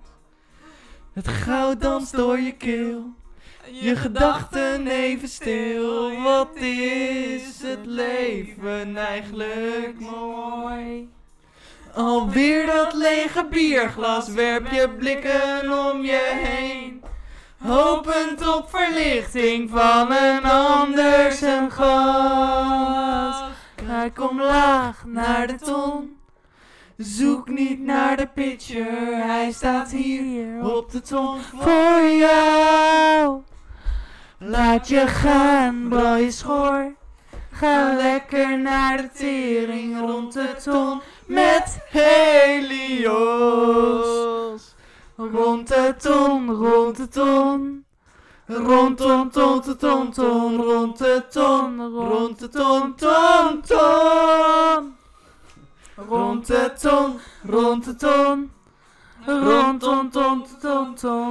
de ton, met Helios. Kijk omlaag naar de ton, zoek niet naar de pitcher, hij staat hier. Op de ton voor jou.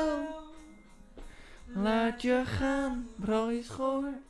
Ga lekker naar de tering rond de ton met Helios. Ton rond Helios. Daar rond de ton met Helios.